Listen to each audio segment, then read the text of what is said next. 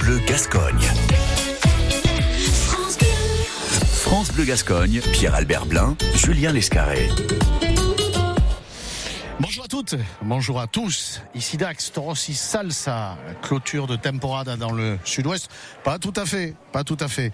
Parce qu'il y aura dimanche prochain une corrida, c'est une nouveauté à Vieux-Boucau avec des Victoriano de Rio et avec un cartel important puisque Sébastien Castella sera accompagné de Fernando Adrian, qui est le double triomphateur de la corrida, euh, des corridas de la San Isidro à Madrid, à Las Ventas cette année, et puis de Clément et Clément Dubec que l'on verra demain ici à Dax pour la clôture.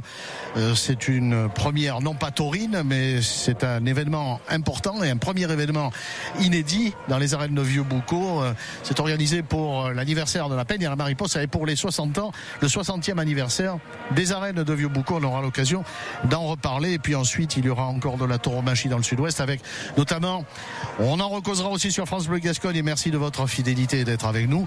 La fameuse et nécessaire 아 니. Semaine Torino culturelle, la 39e à CSV. Il y aura toute une semaine de manifestations, de propositions. Nous en reparlerons. Pour l'heure, c'est Dax, Torossi Salsa, avec un ciel légèrement nébuleux, légèrement couvert, mais le bleu domine encore. On n'annonce pas de pluie pour ce week-end, même si il se pourrait que sur les Pyrénées, cela trombarde à partir de demain soir. Ce devrait être épargné ici à Dax et c'est tant mieux. Par contre, du point de vue de la chaleur, il y a un terme, on est plombé, aplomado comme disent les Espagnols. Il faisait tout à l'heure 47 degrés au soleil. Autant dire que dans les arènes, il en fait 10, 8 de moins, pas plus.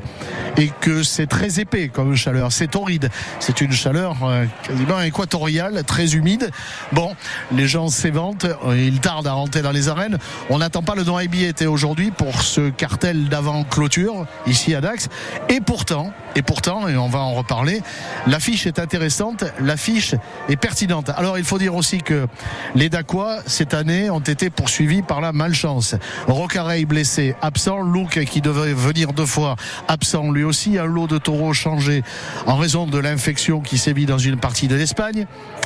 Et puis, on se dit que euh, tout va aller bien enfin en septembre. Et on l'espère sauf que Morante qui devait clôturer demain sur une formidablement belle corrida avec Daniel Luque et avec Clemente sur le lot de Jandilla Morante de la Puebla a décidé de réinterrompre. C'est la deuxième fois de réinterrompre sa temporada.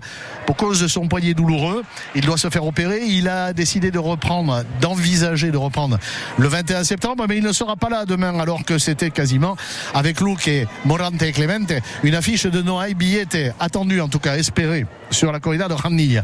Et donc, au dernier moment, les organisateurs d'Aqua, qui ne sont pas à la fête cette année, qui ont eu des nuits courtes et des soirées difficiles, ont décidé de faire appel à Diego Guardiales, le toreur de Logroño, qui est un très fin toreur qui fait une bonne saison pour l'avoir vu à plusieurs reprises, que ce soit en vérité vraie ou à la télévision, qui est aussi une vérité vraie.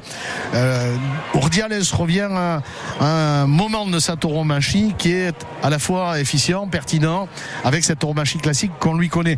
Alors, la problématique en cette période, à partir du début août, comme tous les ans, c'est celui de la répétition des corridas. Euh, aujourd'hui, à vue de nez et euh, sans me méprendre, entre aujourd'hui et demain, on tourne entre la France et l'Espagne à une quinzaine, entre 15 et 20 corridas dans la journée, partout. Donc, évidemment, les toreros euh, de premier plan sont pris, comme les autres d'ailleurs aussi. Il a fallu réagir vite, remplacer Morante. C'est impossible. Dans l'absolu, on ne remplace Morante que par Morante. Sinon, on pleure et on désespère. Donc on est allé chercher quelqu'un qui d'abord est chef de ligne pour ouvrir devant Luque et Clemente, Diego Ordiales, et par ailleurs un torero qui en plus a fait ses preuves largement ici et ailleurs, et qui, je vous le confirme, est en train de revenir cette saison, en tout cas, à son meilleur niveau. C'est de la tauromachie très classique, Diego Ordiales, et on est heureux, malgré le remplacement donc de Morante demain, de se satisfaire de la présence de Diego Ordiales qui va le remplacer. Aujourd'hui, il y a un cartel qui est un cartel fait pour la corrida que l'on attend. Je vais vous raconter Fernando Robleño, le madrilène. Puis on aura Emilio de Justo, qui a coupé une oreille au Victorino Martini hier à Valladolid en compagnie de Juli et que j'ai vu à Melilla euh, mercredi dernier euh, à la télévision euh, espagnole, à Télé Madrid qui avait coupé deux fois une oreille dans l'enclave espagnole de Melilla, un lot de taureaux de la Palmoncilia. Et puis cet après-midi, il y a aussi un homme qu'on a entendu ce matin sur France Bleu Gascogne. C'est le jeune Adrien Salin, Adriano, qui essaie de percer en Espagne, qui est installé là-bas et qui, ma foi, réalise encore une temporada forte. On l'avait vu à mi-misant. Il avait été avec Juan Leal fort honorable sur un lot de taureaux très décevant de José Cruz à mi-misant. Et heureusement que Adrien Salin qui avait fait l'effort supplémentaire, très honorable et très digne, pour que cet après-midi ne sombre pas totalement. Il a l'opportunité, euh, il est passé par Bayonne la semaine dernière avec euh, brio. Il a l'opportunité parce qu'il va tourner ici à Nîmes, donc de terminer sa temporada française par des arènes de première catégorie et euh, dans un cadre très particulier, celui de Toros y Salsa ici à Dax. Corrida de Paliares, vous disais-je, pour commencer.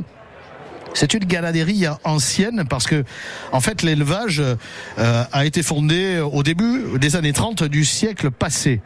Euh, dans une famille qui est bien connue, c'est une famille historique de l'élevage et euh, de la tauromachie et qui est dans euh, le taureau, que ce soit euh, du côté éleveur ou du côté matador de taureau, depuis le milieu du 19e siècle, ce sont les Benitez Cubero.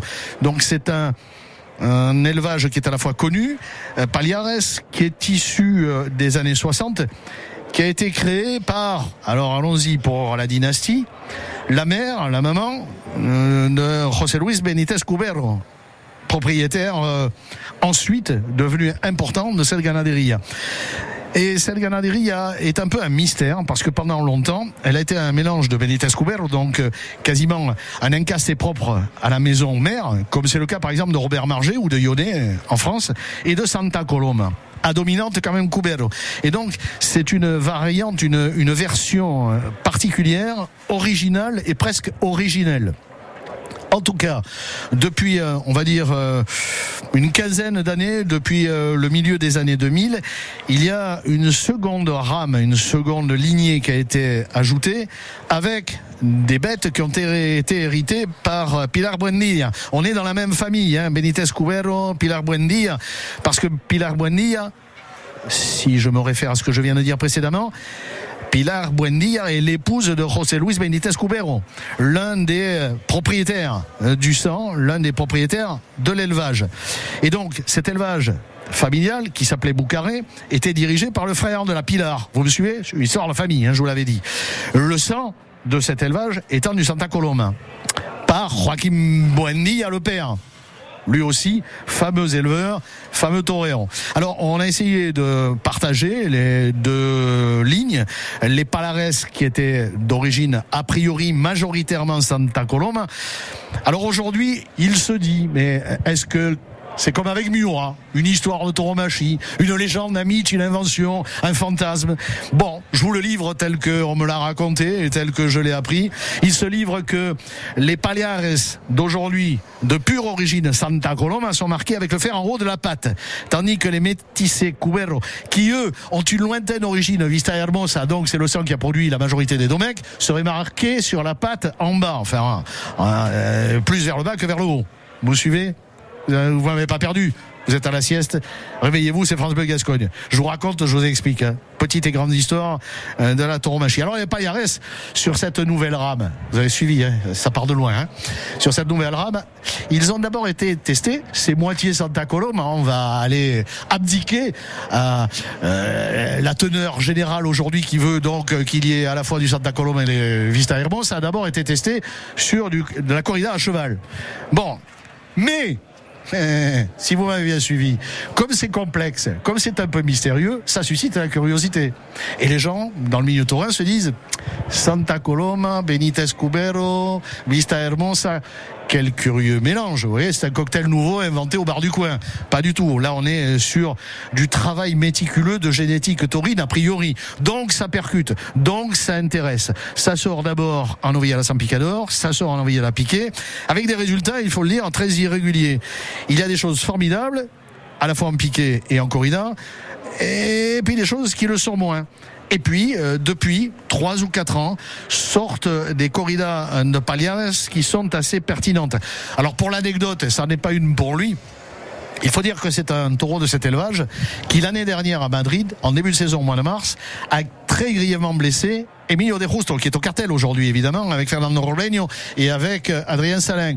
Vous vous rappelez, fracture au niveau des cervicales, le torero euh, immobilisé dans un corset pendant trois mois, qui reprend, mais dans des conditions particulières, avec euh, cette nouvelle attitude, la tête dans les épaules très refermée. Bref, c'est un taureau de Paliares qui l'a blessé, mais il a retoré depuis des Paliares. Et il taurait les Paliares cet après-midi, ici à Dax.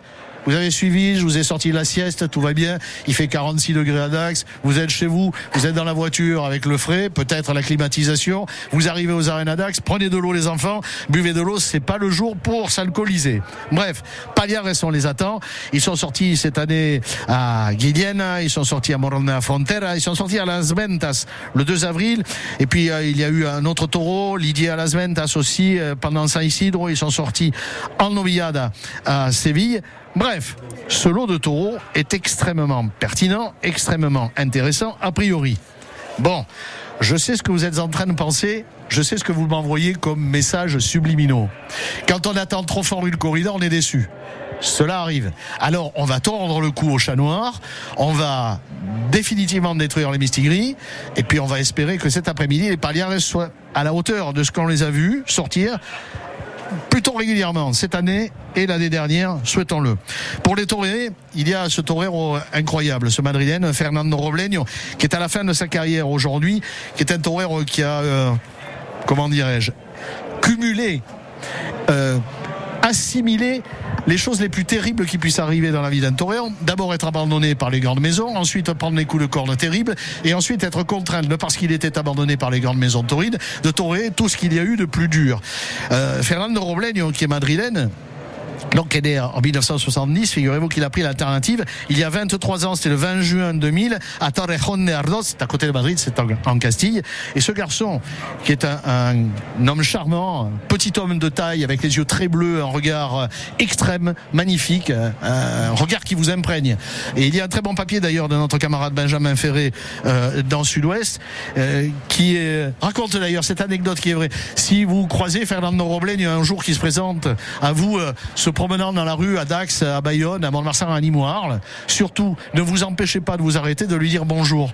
Parce que il dit que cela fait partie des plus grands ravissements de sa vie de torero et que ça lui a finalement fait passer le goût très amer des coups de corne et des après-midi difficiles que de voir l'affection du public. Donc si vous rencontrez Robleño, euh, ça n'est pas un kéké, ça n'est pas un, un bobo, ça n'est pas un capricieux. Au contraire, c'est un garçon charmant. Il a toré tout ce qu'il y a de plus dur. Imaginez 36 corridas d'Adolfo Martin, 33 corridas d'Escolagil, 25 corridas de Victorino Martin, 15 corridas de Miura dans sa carrière, plus les autres, vous voulez, Celestino Quadri, Sebadagago, Dolores Aguirre, Leco Baleda, bref, tout ce que les autres ne veulent pas, Fernando Robleño, lui, se les est tapés, se les est digérés. Il a été très grièvement blessé. C'est un garçon qui est très calme dans sa vie, qui ne sort pas, qui est en famille, qui est très posé, qui a la tauromachie dans les tripes, dans le cœur et dans la tête, qui aime parler de taureau. Donc si vous avez l'occasion de le croiser un jour, euh, vous allez passer un bon moment avec lui. Et puis, euh, il a réussi euh, cette année quelque chose d'assez fabuleux à Madrid chez lui. Alors que ça n'est pas un torero, pour autant qu'il soit madrilène, qui ait été beaucoup privilégié et préservé par les arènes de Las Ventas. Il lui est arrivé quelque chose, c'est que le public lui a demandé de faire non seulement un tour de piste, mais deux tours de piste, tant la faine qu'il avait réalisé, même si la mort était imparfaite, était de la dimension qui réunit l'ensemble du conclave et qui est exigé, contrairement au choix présidentiel un peu restrictif pour le moins, c'est ce que l'on puisse dire, de faire deux tours de piste dans l'arène cathédrale et référence si dur à Madrid. Bref, Fernando Robleño, euh, lui qui dit qu'il a peur des taureaux, que la veille de Toré, quelque chose le ronge de l'intérieur, qui ne peut dormir. Il y a peu de toreros, savez-vous, mesdames et messieurs, qui reconnaissent totalement cette euh, imprégnation terrible de la tauromachie sur leur comportement et surtout cette espèce de venin qui les dévore à la veille de torer une corrida, et quels que soient les taureaux d'Irobleño. Évidemment, quand je vous ai cité précédemment le nombre de corridas et le type de taureau qu'il a toré, on peut comprendre que la peur le ronge et l'habite. Mais lui, au moins, non seulement il a l'honneur en piste, il a l'honorabilité dignité, mais ce petit torero de taille et grand torero de cœur est aussi d'une franchise absolue, d'une humilité certes, mais d'une reconnaissance de ce qu'il a à vivre de terriblement dur pour satisfaire la passion de sa vie, qui est la tauromachie. Bref, Fernando Robleño est là cet après-midi.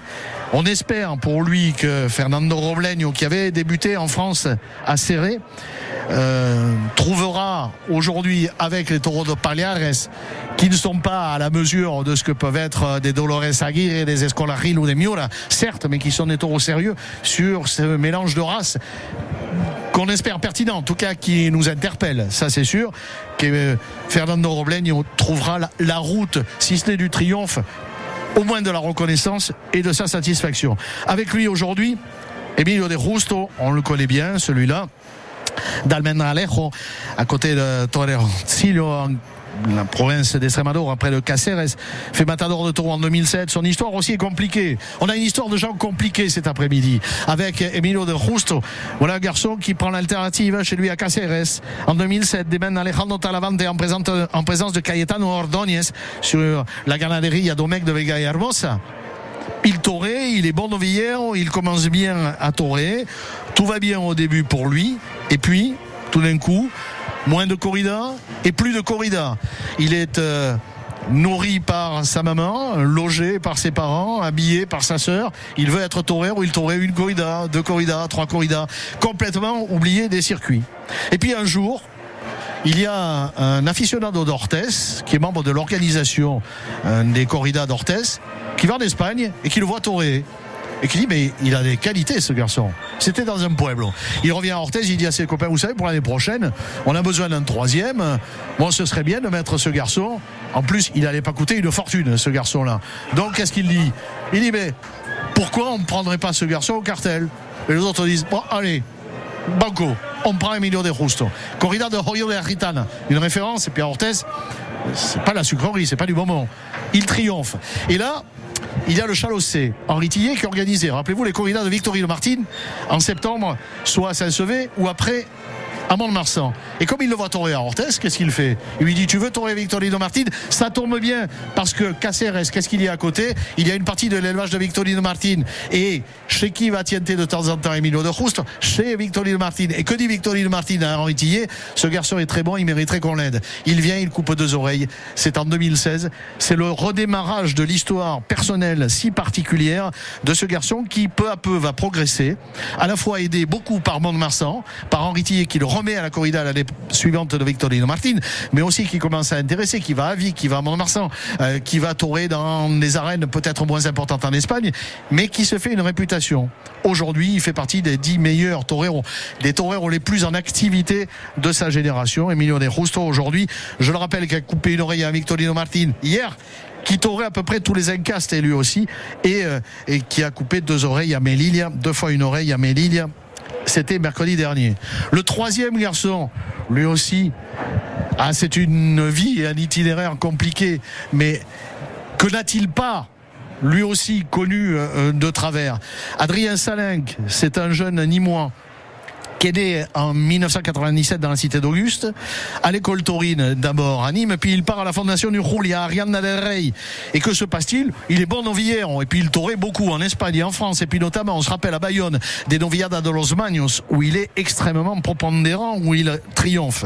Il prend l'alternative en juin 2019 à Istres, des Manel Rouli en présence de Rocarey, corrida de Salduendo. Depuis, il poursuit son bonhomme de chemin, Adrien Salinck, toujours représenté en France par Olivier Barachard de Bayonne.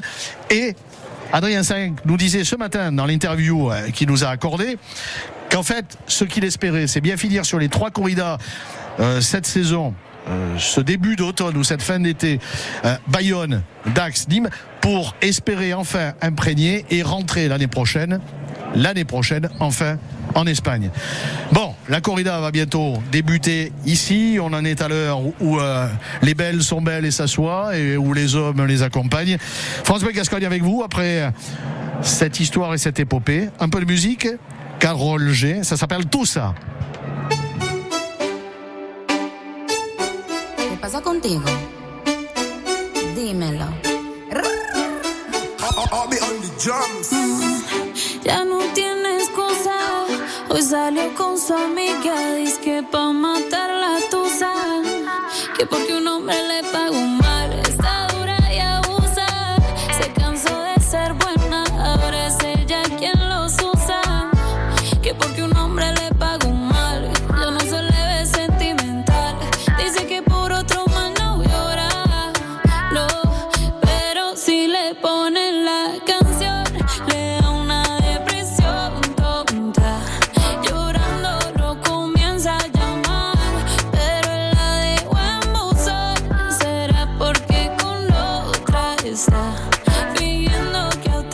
puede amar. Pero hice todo este llanto por nada.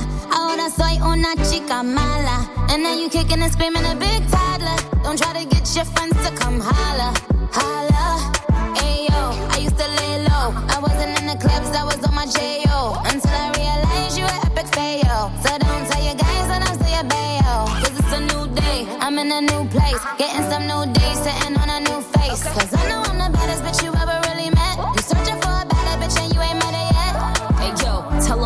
back off. He wanna slack off. Ain't no more booty calls. You gotta jack off. It's me and Carol G. We let them rats talk. Don't run up on us cause they letting the max off. Pero si le ponen la canción,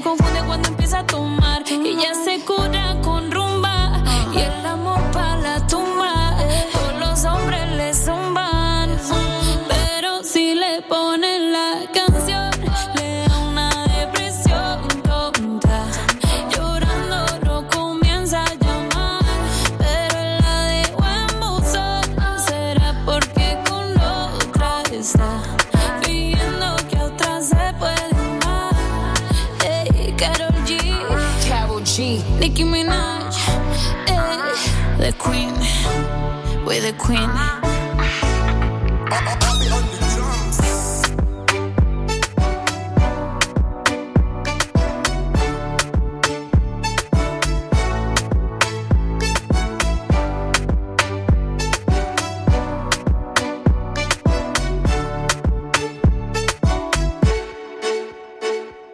France Bleu Gascogne en direct des arènes. Pierre-Albert Blin, Julien Lescarré.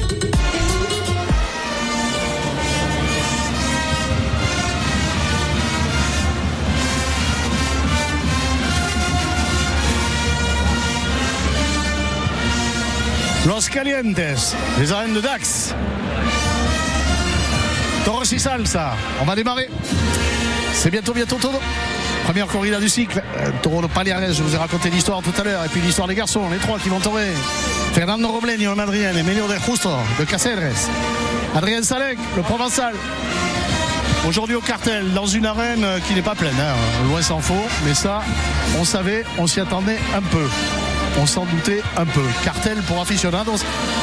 Cartel classique, cartel sobre, cartel dont on attend quelque chose de bien, de bon, de fort, évidemment, par les taureaux, mais aussi par les trois toreros qui sont ici. Patrick Caballo, beaucoup de monde, les photographes. Alors, moins de monde quand même que d'habitude. hein. Euh, On est moins sur la bourre, si vous voulez, que quand on a les vedettes. On va dire bonjour à Emilio de Justo. ¿Qué tal, Emilio? Me alegro de verte, como siempre. Mucha suerte. Emilio de Justo. Pour Patrick Caballo, Olivier Barachar, Adrien Saleng. Salut Olivier. Il me disait ce matin, ton protégé, sur France Bleu Gascogne. Trois dates importantes, Bayonne, Dax, et puis le final. C'est une date importante ici pour lui, à Dax. Corrida Paliares, j'en ai beaucoup parlé tout à l'heure en disant que moi, elle était à mon goût sur ce que j'avais vu. Il y a eu des hauts et des bas, mais ça peut produire quelque chose de, très bien. Mais on l'espère, nous aussi, hein, parce que voilà, c'est un encaste que l'on apprécie particulièrement. Bon, il faut reconnaître que ce qu'il a été lidier cette année n'a pas donné grande satisfaction.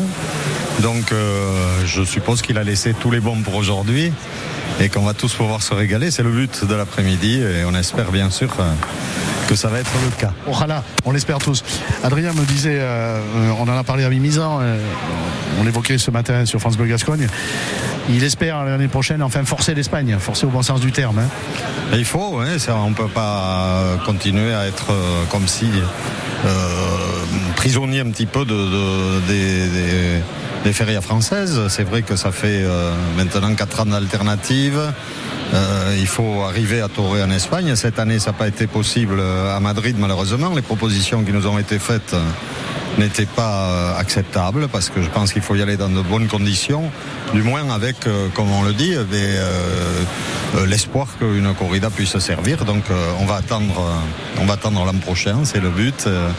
Et je crois que c'est la, seule façon de rentrer vraiment en Espagne, c'est de pouvoir aller à Madrid et d'être comme je sais qu'il peut l'être euh, lors d'une corrida à Madrid pour s'ouvrir euh, des portes parce que il y a un petit peu rien hein, quand euh, en France on me dit souvent il est d'où? De Nîmes d'Arles ou mais il vient à Madrid non? C'est vrai qu'il y a plus de 10 ans qu'il vient à Madrid donc il y en a qui commencent à penser qu'il est espagnol et en Espagne malgré ses plus de 10 ans à Arganda del Rey voilà on me dit c'était en français donc tout ça est un peu compliqué je pense que voilà il faut passer un cap qui nous permette d'oublier cette carte d'identité et d'être accepté de partout.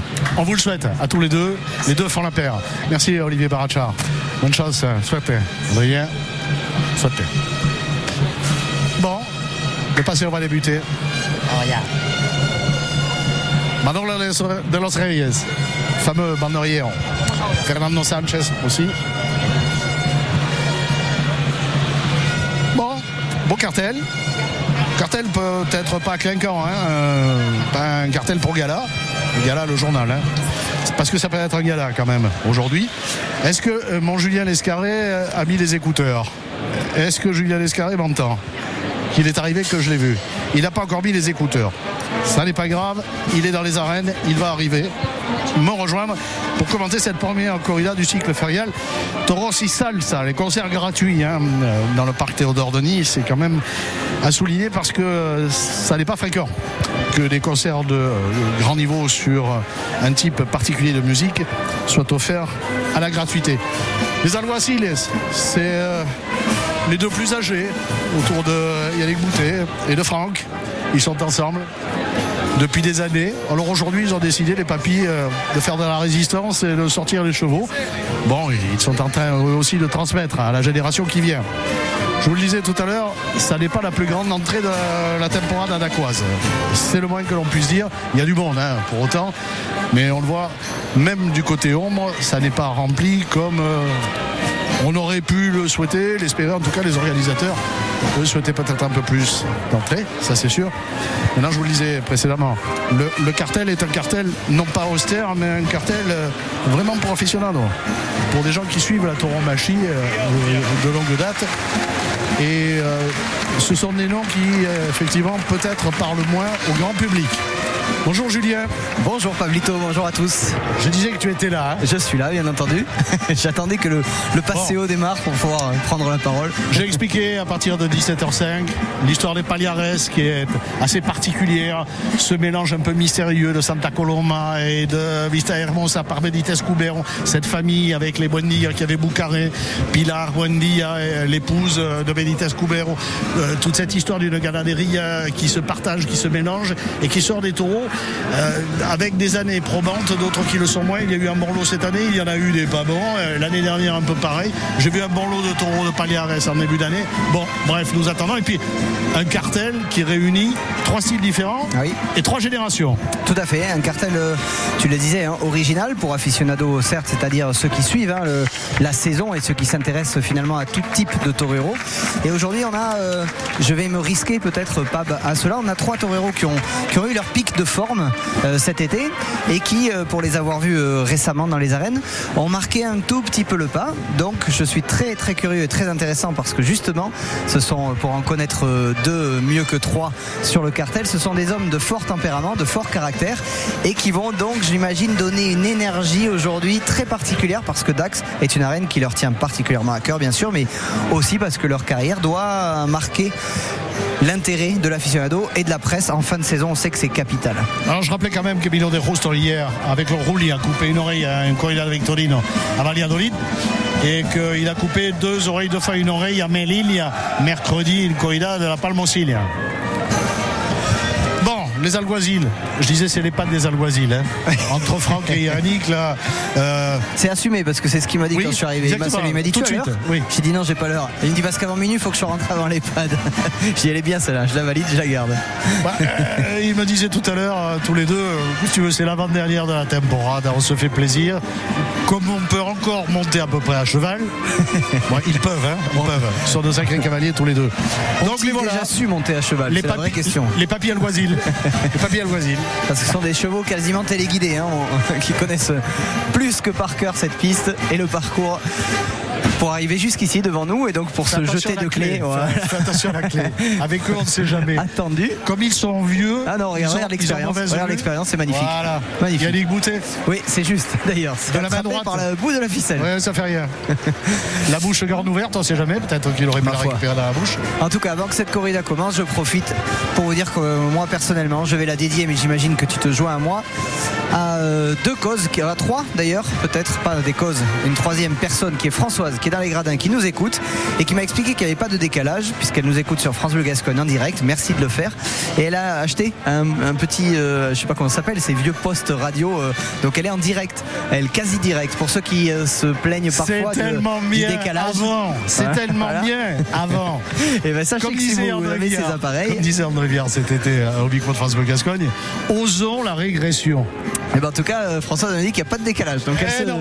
elle se connecte. Le elle poste nous à pile avec l'oreillette et Merci ça marche. Merci de vos témoignages. Ouais, foutez-moi en l'air Internet. Revenez à la radio, sans fil. Et je vais penser à deux choses ensuite un peu moins joyeuses. C'est évidemment tous nos amis marocains. Le Maroc, moi, que j'aime particulièrement. J'ai eu la chance d'y aller plusieurs fois avec ce terrible tremblement de terre qui les a dévastés. Euh, ben, on pense à eux, évidemment, parce que, parce que certes, c'est la fête, certes, ce sont les corridas, mais il faut aussi se joindre à la pensée euh, commune des gens qui souffrent. Et aussi, il y en a d'autres qui souffrent. On est bien C'est, un week-end qui sera organisé ici à Dax le 23 et le 24. J'aurais promis déjà d'en parler à la radio et d'en faire la publicité, mais je sais que vous en parlerez parce que c'est un week-end caritatif pour l'espoir de la virade qui va se battre contre la mucoviscidose. Et il va y avoir Grande beaucoup d'animations.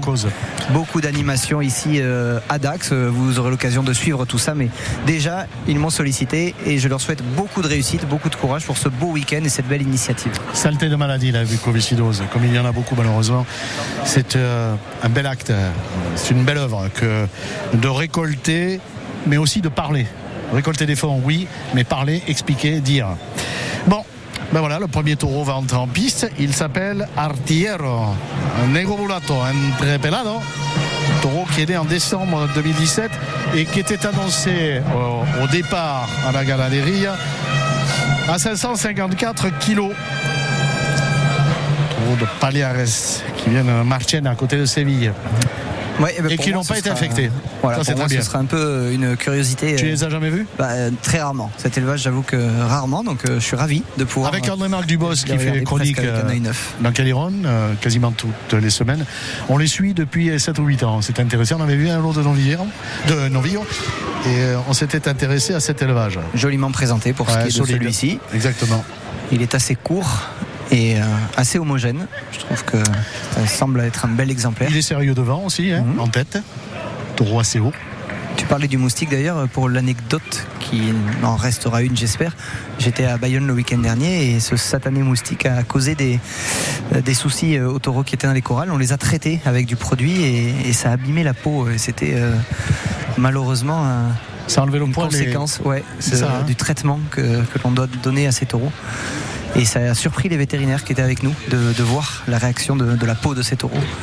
Alors la question qui se pose, et j'en parlais avec Eric Darrière, le président de la commission de taurine montoise, et avec d'autres, euh, et avec des éleveurs, avec Louis Sourang euh, ce matin, c'est la suite. Parce que pour l'année prochaine, là, c'est assez préoccupant.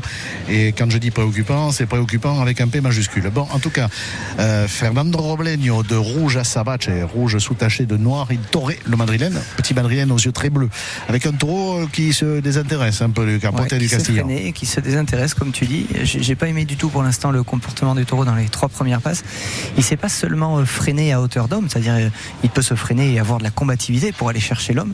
C'est qu'il se freine, puis il se désintéresse. Donc c'est vraiment, pour l'instant, peu de qualité probante pour un animal de, combat qui se retourne en plus euh, bah, bizarrement, je dois l'avouer, avec un un œil vide presque, le regard vide il court en charge aussi. il a un peu marqué de la patte avant droite en sortie de Capote du Castillan. Ouais, qui a enchaîné euh, quelques Véroniques comme, euh, comme il a pu, hein. avec un taureau qui ne s'est pas vraiment employé.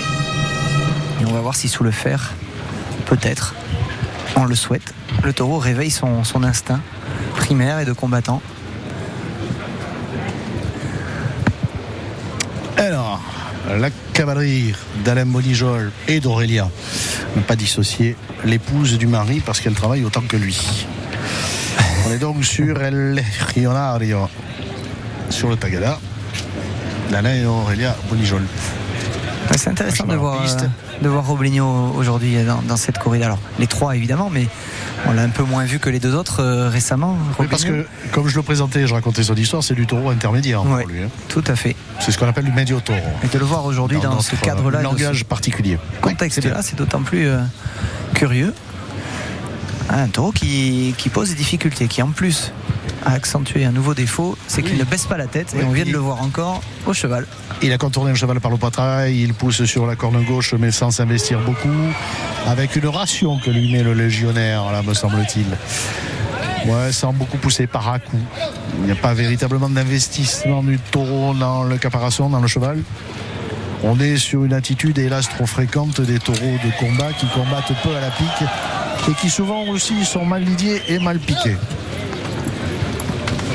Ah, on l'a laissé, hein, celui-ci, euh, vraiment euh, un moment sous le fer pour voir, euh, pour voir finalement s'il, comme on le disait, s'il peut révéler d'autres qualités que celles que, les défauts qu'il nous a montrés pour l'instant. Andrés Revuelta qui est allé au cheval, qui a sorti le taureau, a fait un signe de la tête à, à Robleño, l'air de dire il va pas falloir lui en remettre une trop grosse. Hein. Trigo le cheval dans la bonijole. pourtant il semble se garder un peu ce taureau.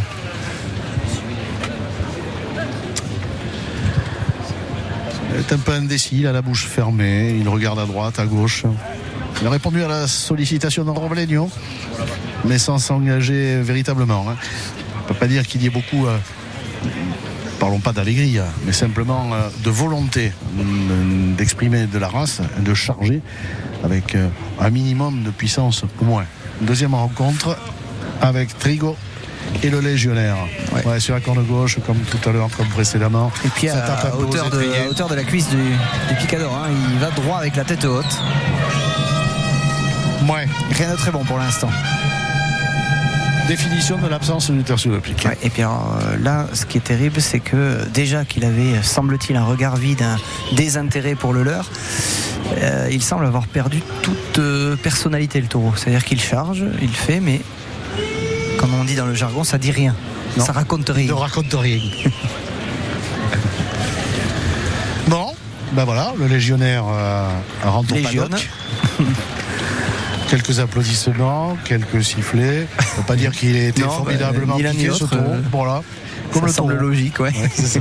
ça va avec le reste. Allez, Revuelta à ouais. pour le tertio de Vannerie, à la charge de la quadrille. Ouais, pour l'instant, la quadrille met du temps à se placer. De Fernando Robleño. Il y aura donc outre Andrés Revuelta, César del Puerto. Et il est là, Del Puerto, et l'autre derrière avec un costume euh, gris. Il est gris, hein Oui, sable, Ouais, euh, sable ouais. et blanc. C'est Fernando Sanchez. Pour ceux qui nous écoutent dans les arènes et pour ceux qui ne nous écoutent pas, on va raconter les couleurs parce que celui-là, lui, il est en. Oh oui. Il est passé juste le Banderillero, C'est noir son costume. juste parce que, encore une fois, le taureau n'a pas baissé la tête, il est venu à hauteur de la poitrine Allez, vous entendez les applaudissements, c'est pour Fernando Sanchez, évidemment. L'homme favori, grand banderiero, très Yeah. expressif, très spectaculaire, mais en même temps très efficace. hein.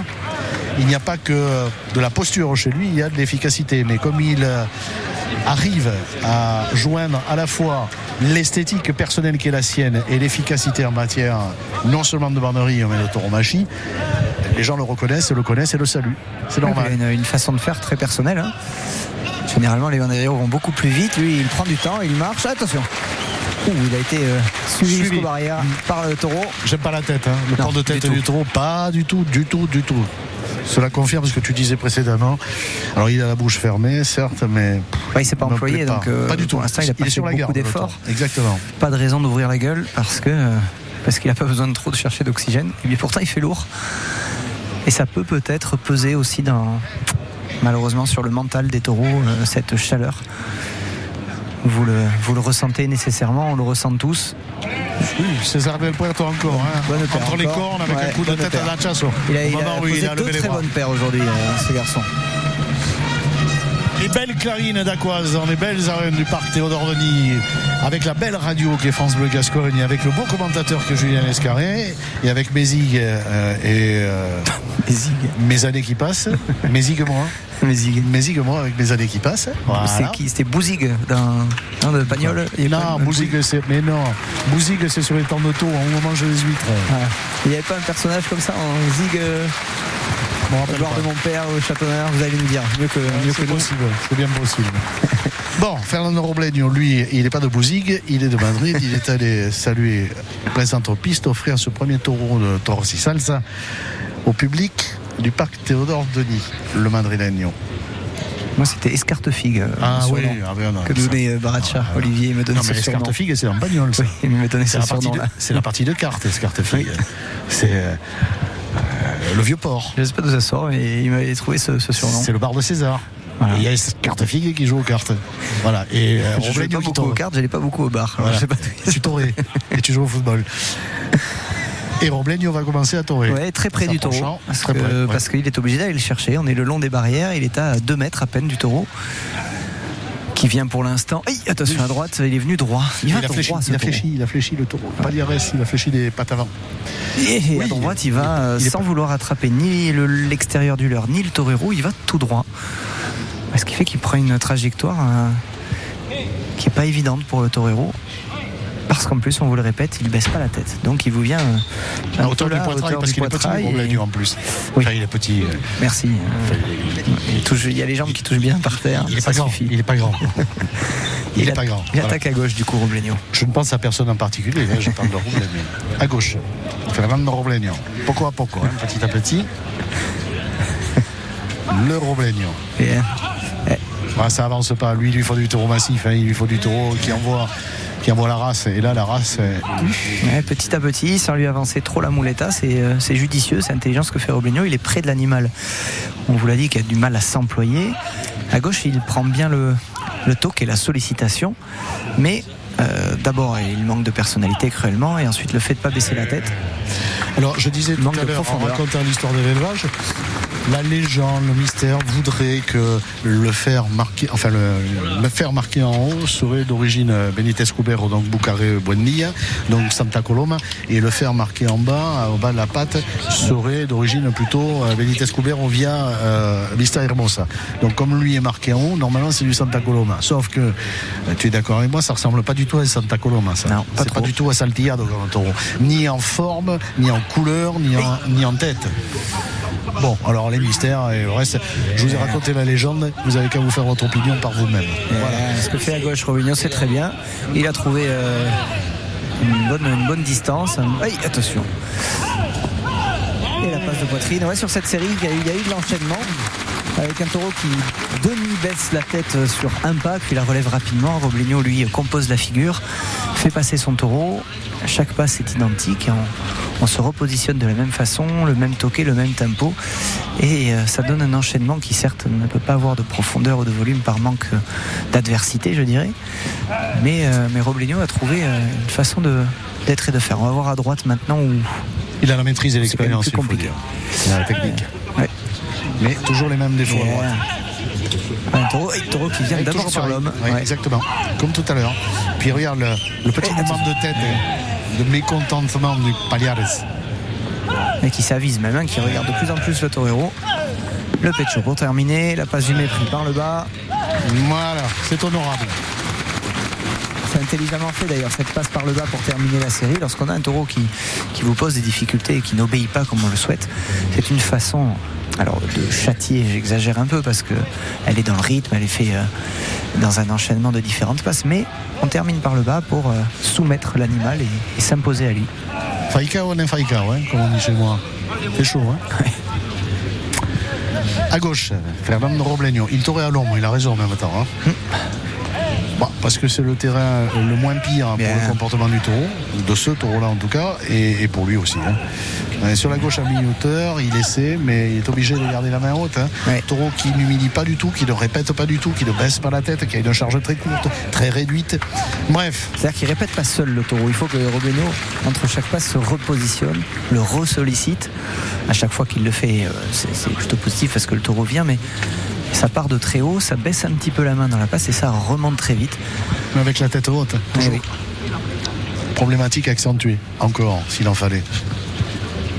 Et une attitude et un regard vide hein, qui est encore à droite. Robleño qui va insister alors que vraiment de ce côté, est à presque la tête, il charge avec la tête Ouais. penchée vers le torero même. Attention. Il se garde quand même Robleño. Un peu dépité, comme le public d'ailleurs.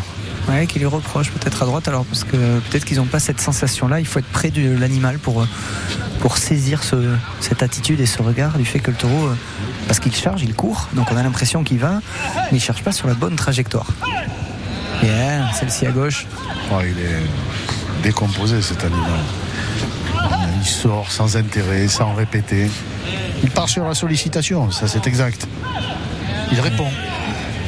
Enfin bon. C'est une espèce de taureau stupide. C'est un peu ça. Taureau stupide. il, est bête. Ah, ça, cette tête de bête. Il est stupide cet animal. Voilà. En tout cas, il ne nous aura pas donné euh, grande satisfaction et beaucoup d'émotions. Et Roblino est donc allé chercher euh, les stocks, l'épée. Comme dit Robert Marger, c'est une caganis ce taureau. Caganis, Caganis. si tu le dis. Ah, je te le dis, c'est Caganis. Bon, Robleño est allé chercher la de mort. Lui, Ouais, il va place son taureau tranquillement. ce- Ils appellent cet oiseau là déjà Artillère, tu parles d'artillère. Et puis la difficulté là pour, euh, pour tu le disais, hein, qui est un garçon qui est pas nécessairement très grand, hein, qui, est, qui est bien, qui est grand, mais qui est pas très grand.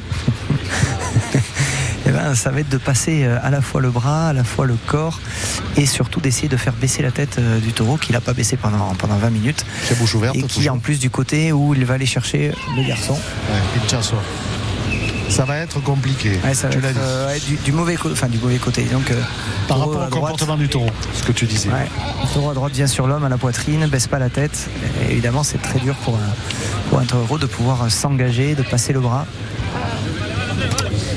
Au palco aujourd'hui, Franck Lananti des Ozes, fin aficionado, charmant garçon qui préside souvent, assisté de Christophe Lafitte et de Frédéric Saucez. À la réalisation, Laurent Mainviel, chez nous à France Bleu Gascogne, est ici. Local technique des arènes de Dax et en régie finale. Thomas Allard, est ton frère. Merci messieurs de nous permettre euh, de vous retransmettre sur France Bleu Gascogne cette euh, corrida. Bien, Ouais, épée. Ouais, il a été épée malin, il a bien glissé le bras, Ouais, ouais. derrière la tête. C'est très bien fait. Alors ce matin, il y avait une nourrière à San Picador, la finale du concours, avec euh, Martin Morilla qui remplaçait Aaron Palacio qui lui rentre en piqué, et euh, Javier Zulueta, le fils de l'alguacil en chef des arènes de Séville, qui avait été très bon ici, qui a été très bon à Rio, qu'on a vu bon un peu partout à Boug. Et ça a été pathétique.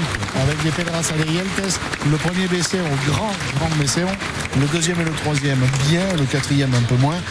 Ils ont été dans la défaillance Et euh, Il va falloir qu'il se remue un peu les articles de famille parce qu'il a failli entendre trois avis au dernier. Ils ont tué comme euh, on tue cette année, c'est-à-dire on ne tue plus. Voilà. On est torero, mais on n'est plus matador de taureau. C'est vrai qu'on n'a pas vu. euh, Alors le, le taureau est mort. Hein. Robleño a, a bien tué celui-ci euh, à la deuxième tentative.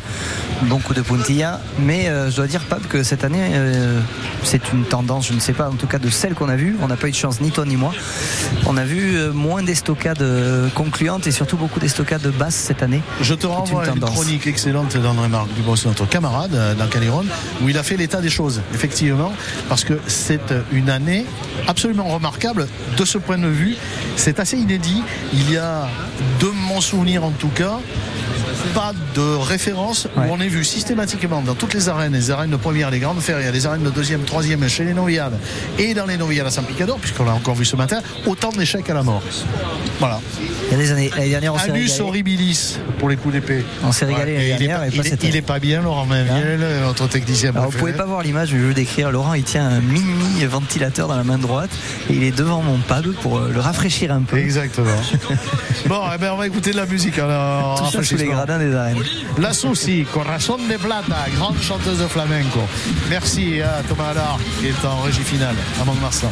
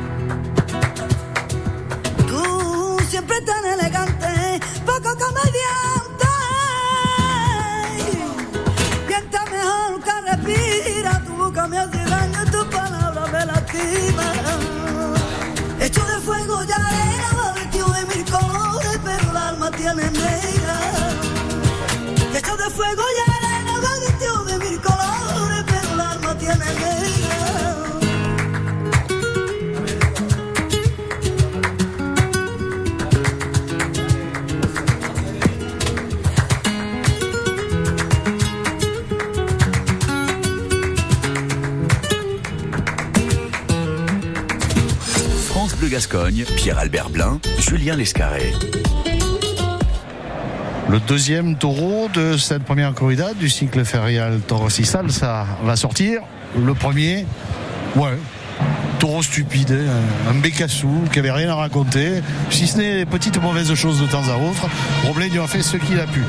Alors il s'appelait Artillero, on n'a pas eu de feu d'artifice. Le second s'appelle Ibarreño, c'est un taureau gris. Alors lui qui est plutôt origine, raconter l'histoire de la famille, Santa Coloma, hein, par les Boindiga et les Boucarés. Bon, déjà, s'il est gris, il a plus de chances, effectivement, Il est mieux. de faire partie de cette euh, Voilà. rame-là. Parce que celui-là, il était marqué du haut, mais ça voulait rien dire. Né en décembre 2017, comme le précédent, il est annoncé à 515 kilos. Ça, c'est à l'emballage à la ganaderie à Marchena. On va voir le taureau gris. Alors on va voir s'il est marqué en haut ou en bas, tiens pour l'anecdote. Parce que s'il est marqué en bas, euh, les explications ne tiennent pas la route là. Oui, il est grisonnant, il n'est pas Ouais. totalement gris, C'est un, on appelle ça un cardenio oscuro. Cardenio oscuro. Bien présenté, lui aussi. Et il est marqué en haut celui-là aussi. Rien à dire. Donc voilà. C'est d'origine Buendiga. Avec euh, il du court, piton. euh, il court bizarrement. Il a du mal à coordonner l'avant et l'arrière sur, sur, sur ses courses, sur sa course. Pour l'instant, il a fait un tour d'arène et c'est Emilio de Justo qui est déjà en piste pour l'accueillir. Genou à terre d'ailleurs. De fuchsia et or vêtu. Taureau qui fuit un peu pour le moment.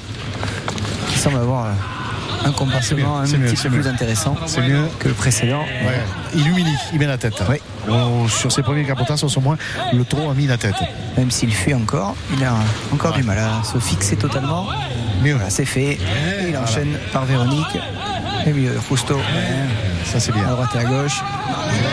Ouais, il a déjà la tête en bas. hein. Ça va mieux que tout à l'heure. On n'est pas dans l'illustration idéale du taureau qui met bien la tête, mais par rapport au premier, Oh, rien, rien à voir. Allez, attention, la demi. c'est le jour et la nuit. Presque, presque des, des similitudes et tendances avec l'élevage de, de Victorino ou ce type d'élevage où les taureaux restent un peu dans les chevilles sans forcément vous, vous répéter fortement dans, dans la poitrine. Donc la confirmation euh, de la rame, de l'origine. Tout à fait. Il a un comportement de saltillo de Santa Coloma. Totalement. Et puis c'est un, un type de un type de sang un type avec des caractéristiques très particulières et qui plaisent énormément à Emilio de. Surtout lui, il les connaît. hein. Je, Ouais, répétais, qui euh, je rappelais tout beaucoup. à l'heure combien il souvent. a touré de Victorino Martin, d'Adolfo Martin, de Toro la Quinta. Donc tout cela, Et ça il se connaît, voit. hein. il reconnaît. Mentalement déjà euh, le garçon est, est dans une attitude où, où il se met en, en position euh, de positivité.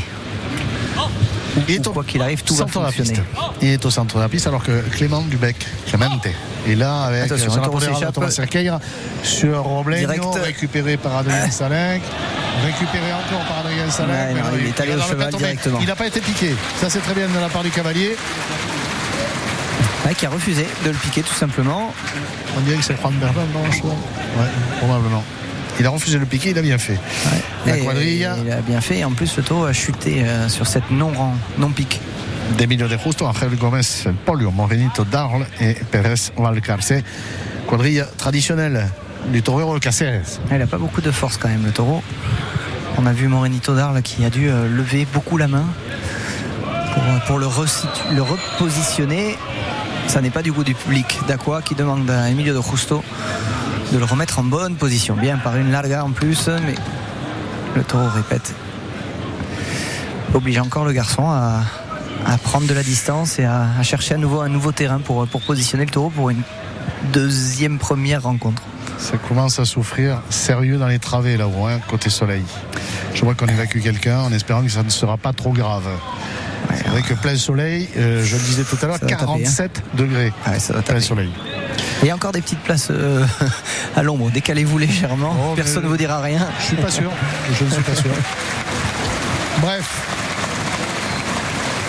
La rencontre. Bonne La rencontre. pouille. Ouais, bonne rencontre. Oui, bonne pouille, hein, Ouais.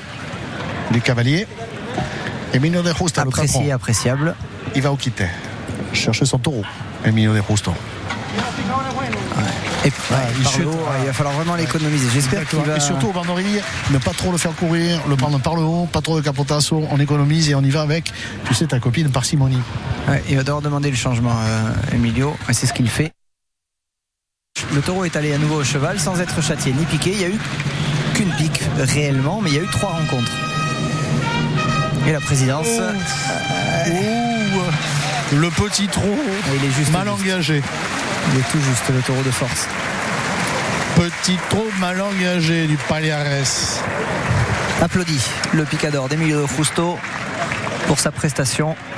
Alors le polio. Quand il a piqué, il l'a bien fait. Quand il a refusé de piquer, c'est tout à son honneur. Angel Gomez et Pérez Valcarce pour les banderilles. Et c'est le Moreno, Morenito d'Arles, qui est à la break. Ah, tiens, une information. Euh, la rumeur me revient de mon pays natal, les bords du Rhône et du Dourle. Mehdi Savali, qui était là ce matin, euh, ça va vite, le euh, devrait vite. reprendre Matador de Taureau pour une saison l'année prochaine qui serait la saison de sa despedida. Il souhaiterait retourner quelques corridas et faire ses adieux et si possible chez lui à Arles. Voilà, information à vérifier auprès du principal intéressé. Angel Gomez, Je ne peux rien dire. sauf que tu es au courant. Bien sûr. À gauche, il, il sort beaucoup de, de la cape. À gauche, le taureau, il prend une Thomas très très bonne trajectoire. Savali, non, Non. je l'annonce pas encore. C'est bon. Je, si, je voulais si. pas le dire. Il n'y a plus d'effet de surprise si on annonce tout maintenant. Non, non, non, non, non. Surtout, euh, non. Surtout la corrida présidée par euh, Thomas Dufaux, non, ça il faut pas le dire. je blague, mais pas sur Mehdi Savali. Je pense que l'info est bonne. Si je te regarde, je vois que l'info est bonne. J'ai rien dit du tout. Non, mais je te connais. Je, je pense Bref. que ça reste à confirmer. Oui, mais d'accord, mais c'est en Les l'air. tout ont envie de faire des choses, mais parfois ça se fait pas toujours. hein. D'accord, mais euh, la volonté, euh, me semble-t-il, est réelle. Bon, allez, euh, El Pollo, Angel Gomez. Ouais, pour une deuxième rencontre avec un taureau facile à banderiller, qui vient droite. centre de force, Ouais, qui il vient est bien, bien. Ouais, bien. Très belle paire. Le Polio qui a passé mercredi après-midi une sale soirée à Melilla, dans l'enclave espagnole, en Afrique du Nord. Il y a des jours comme ça, rien qu'il y avait, il y a rien. Il perdait le capote, il perdait les banderies, il s'est tordu les pieds. Il y a des jours. Il a failli manger le bourladero. En rentrant, il n'avait pas vu euh, que le bourladero était à droite. Lui, il pensait qu'il était à gauche. Il est rentré plein de, plein de poires. Bon, enfin bref. Il y avait- Il y a des jours. C'est pas sa journée. De toute façon, en parlant de quadrilla, on parlait des épées défectueuses hein, cette année, qui est une tendance. Je pense qu'on peut également dire, euh, Pab, que le niveau des quadrillas qu'on a vus, on n'a pas suivi toutes les ferias, ni toutes, euh, toutes les corridas, ni tous les spectacles. Mais en tout cas, moi, ce que j'ai vu cette année, avec toi en l'occurrence, c'est que le niveau des quadrillas a été exceptionnel. Pourvu que ça dure. Et on vient de le voir encore aujourd'hui avec la quadrilla d'Emilio Rusto, qui était un excellent niveau. J'étais en train de dire à Andrés Revuelta qui me dit euh, on est en nage et il y a Ouais, je te parlais, mais tu t'en fous en fait. Non, pas du tout. Mais qui est en nage et qui a très chaud. Et il me dit c'est incroyable la chaleur, c'est très humide. Et je lui dis si tu veux, il y a un ventilateur, euh, si tu veux te rafraîchir. Bon, lui, il y en a un qui se rafraîchit pas en ce moment. C'est Emilio de Justo qui est en piste. Oui, qui, a un- qui a fait passer son taureau à gauche puis à droite et sur la- le côté droit, le taureau, euh, comme le précédent, est venu euh, au milieu, est venu euh, quasiment sur l'homme et il le fait encore. Il regarde un peu le taureau avant de, de plonger dans la muleta. C'est étrange. ce- Il se garde. ouais, c'est- cette se garde. façon de faire qui est similaire au, au précédent et du même côté, à droite. On le voit, alors peut-être. C'est pas perceptible, facilement perceptible, mais le taureau a un regard qui est beaucoup plus porté sur le torero que sur la muleta de ce côté-là. Taureau avec la à haute. Justo. C'est pas ce qui lui plaît le plus, mais c'est ce que permet le taureau. Qui est humilié au capote, mais qui a bouche fermée et qui pour l'instant s'investit peu dans la. Ouais, il va répond pas avoir beaucoup au de toquet. répondants. ouais. Il répond, ok, certes, il part, mais euh, la charge est, est très lente. L'investissement est sans classe, sans émotion, sans allégrie. On va voir ce que Emilio de Justo Bien. est capable Ah, la longue passe de d'expurger. poitrine. Magnifique, la longue passe Bon de début. poitrine. Ouais, ça a manqué de, de puissance réellement parce que euh, il prend une bonne trajectoire euh, lorsqu'Emilio euh, parvient à, à l'intéresser à la muleta, mais mais il n'y a pas cette étincelle, cette puissance. Tu devrais arrêter de vendre la viande et te mettre aux éventails, hein, tu ferais fortune. Emilio de Justo à droite encore, en sollicitant son taureau et du geste et de la voix. Il peut accrocher là, sur cette passe, ça va mieux. Il pivote, il n'a pas encore pu prendre totalement le site, Emilio de Justo. Ouais, un taureau qui dodeline de la tête. hein. Ah, en tout cas, les enchaînements de passe poitrine sont très très bons pour terminer et clôturer des séries qui ne manquent pas de détermination, qui certes, euh, pour l'instant, ne peuvent atteindre de sommet. Là encore, euh, difficile pour le garçon de baisser la main de ce côté-là, en tout cas à droite. On va voir à gauche maintenant qu'il va sans doute changer de côté. Où on a vu que dans la cape du Banderillero, le euh, prenait une meilleure trajectoire, mais, mais malheureusement, ça va va pas loin loin. Et il encore à droite, c'est surprenant. Troisième série. C'est pas mal avec. Sur cette passe-là, en tout cas, il est allé chercher la corde gauche avec le pico, mais pour donner, essayer d'a- d'allonger la distance. Bon, je sais que ça va en faire hurler à certains, mais c'est aussi une technique qu'avait longuement expliqué au micro de Radio France. C'était à l'époque à Nîmes, Espartaco. Il y a plus de 30 ans de cela. Techniquement, ça fonctionne, même si ça n'est pas très orthodoxe. Non, c'est tout à l'expérience hein, que le garçon mène cette faena. On est à la limite de désintéresser à la fois le public, à la fois le taureau, et grâce effectivement à cette expérience, et à- au rythme qu'il donne, hein, qu'il impose, qu'il invente finalement euh, de Justo, eh ben, il fait euh, sonner l'orchestre. là-haut, Ouais. le maître de l'année. Quel bel orchestre, quelle belle arène. On est bien ici. Hein Il y aura un peu d'air. Mais on est exigeant en même temps. À gauche, Emilio de Justo, quasiment plein centre-piste. Il pivote, ça va être passe par passe au début, en essayant de chercher la ligation ensuite, évidemment. taureau qui part avant la sollicitation, qui ne met pas la tête. Alors c'est très curieux, là encore, un changement de comportement, parce que quand il est entré en piste, le taureau sur les premiers capotards, il avait tendance à humilier, hein, naturellement. Et puis après euh, ce faux exercice de la vraie fausse pique, puis euh, le tertio de Vanderie, ouais, il avance, mais très lentement en chargeant avec la tête à mi-hauteur et surtout quand il rentre dans la moulette à ce moment il la relève. Alors sans violence hein. ce ne sont pas des, des aléoles hein, des achats forts ce ne sont pas des coups de tête mais c'est gênant pour le taureau ouais, c'est à dire que ça peut que manquer de volume et de, de profondeur de transmission même si encore une fois les enchaînements existent sont présents sont bons de la part de de, de Justo, hein. il, euh, il, trace le mouletasso il taurait malheureusement le taureau ne suit pas hum, obligatoirement le, le leur en bas. Et on sait bien que c'est son ces trajectoires, c'est cette soumission, c'est cette puissance lorsque le taureau répète ses charges et qu'il accepte d'être soumis et d'humilier que l'ensemble prend beaucoup de, de volume. C'est bien, hein c'est très honorable ce que fait Emilio De Justo là en ce moment. Bel éclairage par les mouches arabiées des arènes de Dax. François Gascogne avec vous. Emilio De Justo Toré à gauche. Un moins mauvais taureau que le précédent, mais qui n'est pas encore un bon taureau. Non, mais qui, qui, qui retrouve des caractéristiques euh, qui malheureusement pour le public sont sont pas très agréables, c'est qu'on retrouve un taureau qui se désintéresse à la sortie de chaque passe eh ben, de la muleta. Bien. Oh, la trinchera belle. Mmh. Bien, avec du détail. C'est fleuri la tauromachie de l'Estremeño. Ah, il a pris le dessus, euh, Emilio. Il a, il a contraint son taureau à obéir, à se fixer euh, sur le leur.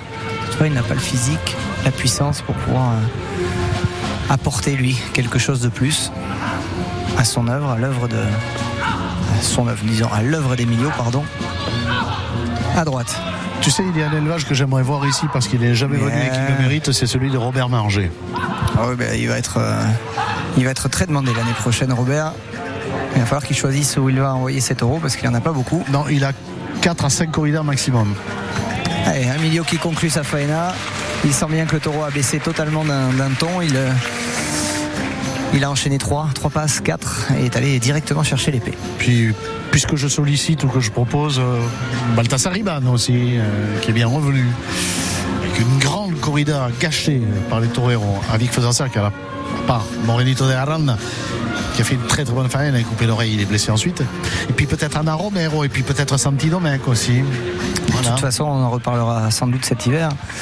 Et toi, mieux que, que personne euh, à la radio pour, euh, pour tenir informé les aficionados, mais il y aura nécessairement, je pense, un renouveau dans beaucoup, ou la grande majorité de, des arènes et des férias suite à la saison qu'on aura vécue euh, cette année, qui n'était pas une saison probante, notamment dans le sud-ouest. Hein. Il y a eu de très très, bons, de très très bonnes choses dans le sud-est. On n'a pas eu de chance cette année. Arles, Béziers et Nîmes. Ouais. Ils ont eu beaucoup de réussite, pas nous cette année. Et donc, ben, on se posera nécessairement des questions pour euh, rafraîchir un peu. On se renseignera évidemment ce soir. Hein, Daniel Luc qui reprend à Eh oui. Arles aujourd'hui pour la Goyesque. Avec une magnifique entrée. Avec Manzanares. Et c'est Thomas Ruffo le tro- Non, je sais plus. Le troisième. Talavante, non, j'imagine Talavante. Oui, Talavante. Allez, estocade, j'ai fait par déduction. hein. Il me semble, oui, c'est ça. Oui, il a eu tort de partir, Emilio. Ouais, le taureau l'a surpris. Oh, il l'a surpris. et Il s'est il dans la le précipitation, ouais. il y est quand même allé. et il aurait mieux fait de se retenir. Et quelquefois, on a raison de se retenir. Hein. Au mieux, parfois. Parfois. Ben là, il- C'est pas toujours facile. Il aurait dû. Oui, enfin bon. Je te laisse euh, la paternité de tes propos.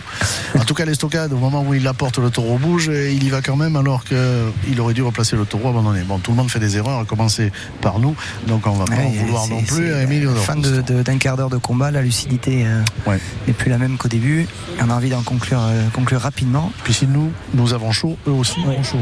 Et, Ouais, bon. Estocade, qui est euh, en place Ah. sur le haut, mais qui est traversante qui est, euh, qui est- contraire. qui est pas formidable, hein. qui est euh, qui a été bien placé à l'origine, mais après ça a tourné la main et c'est parti contraire. Bon, ça peut être fatal, mais je ne crois pas que ça le soit. Nous verrons bien, en tout cas. En tout cas, elle fait. euh, Morenito et le polio. à la elle met ouais, la de ronde des enterreurs. au boulot. Tu parlais tout à l'heure du, du picot, euh, les gens qui parlent du picot, j'ai- j'aime bien parce que c'est l'histoire de. C'est Raymond DeVos avec le- la corde où quand on coupe la corde, est-ce qu'il reste debout? C'est toujours le bout du bout? Du coup, si on coupe le picot, il y a toujours du picot. il y a toujours. Donc il faut toujours l'utiliser Ou finalement. ou alors si tu enlèves le palilio. Oui, t'enlèves tout. Et t'enlèves tout, il y a, plus de il n'y a plus de palilio, il reste plus que la toile. Mais comment tu tiens la toile s'il n'y a pas de palilio Et s'il n'y a pas de bout, il n'y a plus de toile. Et s'il n'y a pas de toile, euh, il faut du bout. Voilà. Bon, enfin bref. On n'est pas au bout du- du- de l'histoire. Tiens, à propos d'histoire, euh, j'ai fait le calcul. L'année prochaine, la saison prochaine, il y aura 15 matadors de taureaux français en activité. 15. C'est historique, c'est inédit. 15. Alors non seulement. euh, Et je ne compte pas 15. là-dedans, pardon, je ne compte pas là-dedans les deux fils Lagravère, de Michel Lagravère, Mhm. que je considère personnellement non pas comme des toreros français, mais comme des toreros mexicains. Ça n'a rien d'une insulte. Mais 15 toreros français l'année prochaine. eh ben, c'est magnifique. Non seulement 15 en nombre, mais surtout avec des toreros d'intérêt. Matadors et des de taureaux, je ne parle pas des Mais hein. surtout en activité, parce que Tous. souvent il y en a eu euh, Celui une qui est le moins en une douzaine, et parfois Alors, euh, celui- certains peu. Celui qui est le moins en activité, c'est Marc Serrano, mais qui t'aurait quand même euh, quelques courses dans l'année. Ouais. Et puis le retour de Mehdi Savali. Donc, Ouais, euh, voilà. Andy Younes qui t'aurait qui t'aurait Oui. peu aussi. Puis tu as Thibaut Garcia, et puis tu as Carlos Alcina, et puis tu as Maxime Solera. Il y a le Rafi, euh, Solalito qui va prendre l'alternative, Yon Lamotte, euh, Dorian Canton, Clemente qui est là. Il y a du monde. euh, Évidemment, Juan et qui est là, Sébastien, Juan Leal, Eh C'est magnifique. Et ils ont tous beaucoup d'intérêt pour le public, ce qui est, ce qui est Alors, merveilleux. Évidemment, à des niveaux divers, parce que Le taureau est mort, hein, pardon. on ne va pas se commettre à, à mettre au même niveau, avec tout le respect qu'on a pour tous, Sébastien Castella et un autre. Bien sûr, bien sûr. Mais, mais ils sont 15 et ils peuvent prétendre tous à leur niveau à Toré. Alors, Oui. une, 5, 10. Tout à fait. Mais Et- il va y avoir la concurrence et la- de la difficulté pour les organisateurs. Et j'en parlais avec Christophe, Christophe le président de la commission de Taurine de Mont-de-Marsan. Et j'en ai discuté avec un de mes camarades de la commission de Taurine de Nîmes qui m'a dit euh, de toute façon, il n'y aura pas de la place pour tout le monde. De toute sûr. façon, il y aura des déçus. Et de toute façon, euh, on part, à part quelques certitudes. Bon, évidemment, Castella, Juan Leal, mais aussi euh, Adrien Saleng, par exemple, à Istres, qui triomphe régulièrement, qui va tourner dans le sud-est. El Rafi, parce qu'il a coupé deux oreilles ici et qu'il a été probant à Istres, Sainte-Marie de la Mer, etc.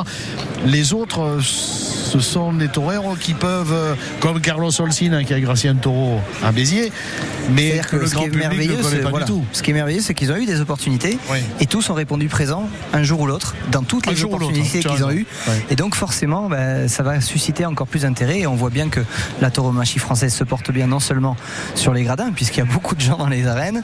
Les taureaux français sont redevenus des, euh, des pas des icônes, mais disons des, des personnalités, des artistes qu'on reconnaît, qu'on admire et qu'on a envie d'aller voir.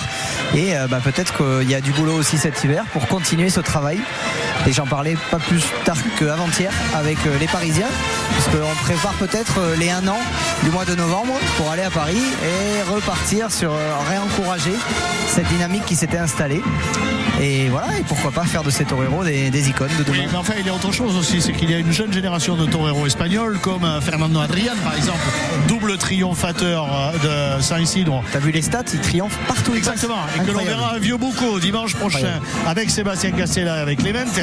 Donc, et puis d'autres, le retour de Morelito de Aranda dont je parlais tout à l'heure, David Galvan. Il y a beaucoup de toreros, Alvaro Lorenzo, par exemple. Enfin, vraiment, quand on suit la, la, la torerie, vous avez des toreros qui ont entre 25 et 35 ans, mais c'est jeune encore, en Espagne, et qui sont en train de sortir la tête euh, progressivement et de prouver qu'ils ont des capacités. Il y en a une que j'aime beaucoup qui m'a manqué cette année. Ah, il, méritait ou pas d'être là, j'en sais rien, c'est pas à moi de juger, mais c'était Rines Malin, moi qui est un garçon que j'aime énormément et par que- exemple qu'on a très jeune torero encore. Bien sûr. Donc, les 15 Français, bien sûr qu'ils auront envie. Mais il y a 20 Espagnols aussi. Et je parle même pas des toreros de pointe euh, comme Rocarey, comme Morante, comme Manzanares, euh, comme Taravante. Je pense ceux qui arrivent euh, tout juste après. Donc Rines Malin, par exemple. Ouais, c'est l'heure du renouveau. Mais il va y avoir C'est du monde au l'heure du balcon. renouveau. Eh oui. Il va y avoir du monde au balcon l'année prochaine. Et de la alors, concurrence. et ce qui va être terrible, les Bayonnais, les Montons, les Dacois, les Vicois, on fait les cartels avec qui? On met qui? On choisit qui une fois qu'on a choisi les taureaux Alors il va y déjà y avoir, y avoir de la difficulté quand on choisit les ganaderies pour renouveler, ce que tu disais. On va espérer que ce satané insecte ne fasse pas plus de mal qu'il n'en fait déjà, que l'on trouvera une solution. Et après, et bon vent pour monter les cartels, les enfants. Ah bah justement, je trouve que c'est euh, d'autant plus, euh, je dirais pas facile, mais intéressant, c'est que se, contenter finalement de, programmer les mêmes élevages ou les mêmes toreros, bon voilà, c'est répétitif. Mais ça suscite pas finalement euh, tant d'intérêt que ça. Et là, il y a une vraie recherche, il y a une vraie dynamique à instaurer, à installer, à prendre hein, un train qui, qui part et dans lequel il faut monter. Et je trouve ça euh, presque Ouais, je sais pas, presque facile aller. Il y a plein d'élevages, il y a tellement de, variétés possibles, euh, d'offrir des choses que les gens euh, aujourd'hui ont la curiosité d'aller voir. On, on répond finalement à une, demande qui est croissante. Puis en taureau français, je parlais de Margé, mais il y a Pages Maillan aussi. Et puis on va voir l'évolution de Blonde qui est intéressante. Euh, et puis on a les éleveurs du coin, hein, que ce soit la SPR, Jean-François Majesté, que ce soit Alma Serena. Et puis le vieux, mais je le dis avec affection, Camino de Santiago. Il, y a de la matière, il y a des gens qui travaillent dans le sens de l'évolution des choses. Bon, abondance de biens ne nuit pas, mais il ne faudra pas se tromper non plus. Non, de toute façon, comme tu l'as dit, on, on est dans la- l'attente de savoir ce que causera comme, comme conséquence négative ce moustique. Et nécessairement, déjà qu'on a vu cette année qu'il n'y avait plus un taureau dans les élevages français parce qu'ils ont été lidiés partout, ils vont, à mon avis, il va se reproduire la même chose l'année prochaine. Donc, euh, bah, il va y avoir une demande importante et aussi par, euh, bah, par nécessité autant que par qualité. Et d'ailleurs, demain à Arles, pour la conclusion, il y a une corrida euh, de Charlotte Lyonnais. Voilà, le numéro 3 qui vient de sortir, euh, Regidor. Le taureau Cardenio, voilà, typique euh, de l'Encasta et Santa Coloma. hein. Ouais, et puis celui-là, il est par devant, il est sérieux. hein. Oui. Un, un exemplaire très court, très joli. Oui, Pareil, mais assez homogène, assez, pas- bien fait. Ouais. Pas très haut. Non, non, c'est vrai. Bel exemplaire. De nature. Mais sérieux Joli par taureau. devant. Joli taureau, oui. Il est dans la cape d'Adrien Salinck. Et un taureau qui freine pour l'instant à droite, De vert qui s'échappe à gauche. et or sous-taché de blanc. Adrien Salin qui est à la fois niémois et arlésien. C'est une particularité chez lui. Et d'attache euh, presque bayonnaise de, Oui, mais- de cœur et de par son apodelado. Olivier Barachar me disait tout à l'heure, il faut arrêter. Il vit à Madrid depuis 15 ans, il c'est est vrai. madrilène. C'est vrai. Ça n'est pas faux. Ouais, mais c'est bien d'être de partout. Ça a son avantage. Ouais, encore euh, malheureusement un taureau qui répète un peu euh, les mêmes défauts que les deux précédents. J'ai peur que cette corrida ben, euh, nous offre euh, malheureusement plus de déception. Alors, comme le précédent, il y a une légère amélior- amélioration par rapport au premier quand. Alain Messina dans le capote. Il baisse un peu plus la tête, mais là, il est, il est un peu euh, révoltos sur le taureau. hein. Il est un peu brutal sur les deux derniers capotassos. Ouais, il a jeté les pattes, il a jeté la tête, donné un coup euh, violent dans la cape d'Adrien Salinck sur euh, la dernière passe. Donc c'est sur l'enchaînement, c'est-à-dire que ça se dégrade au fil des, des charges. C'est pas bon signe. C'est Jean Loyer qui rentre, on dirait, de loin. Mais je Oui. ne vois pas bien. Ouais, c'est lui. On dirait Jean Loyer, sur le cheval d'Alain Bonichon. Et dans la quadrille, Angel Gomez Escorial, matador de taureau, qui a été longtemps l'apoderado de Joaquín Gallos, Thomas Ubeda. Où il est Thomas? Oui, il est là, je le vois. Non, C'est juste pour vérifier. Et puis le troisième, c'est Manolo de los Reyes, que j'ai vu tout à l'heure. Donc, Adrien Salinck, donc, qui fait venir son taureau, qui va essayer de le placer. Le taureau qui a vu le cheval, qui a failli s'échapper. Et il répète pour l'instant euh, dans la cape il va aller sur le cheval. du français. Et il, Jean Loyer. ah, il a fallu qu'il Ouais, soit ouais. euh, Ulysse, le cheval. Ouais, il a fallu que le taureau euh, sente le faire pour, pour aller jusqu'au jusqu'au cheval. Un bébrin d'Alain Bonijol. Ouais, mais il ne pousse pas. hein. Là encore, peu de, charge. peu de franchise. Zéro. Walou. Dalle. Rien. Niente, nada, Ah non. nothing. Nothing.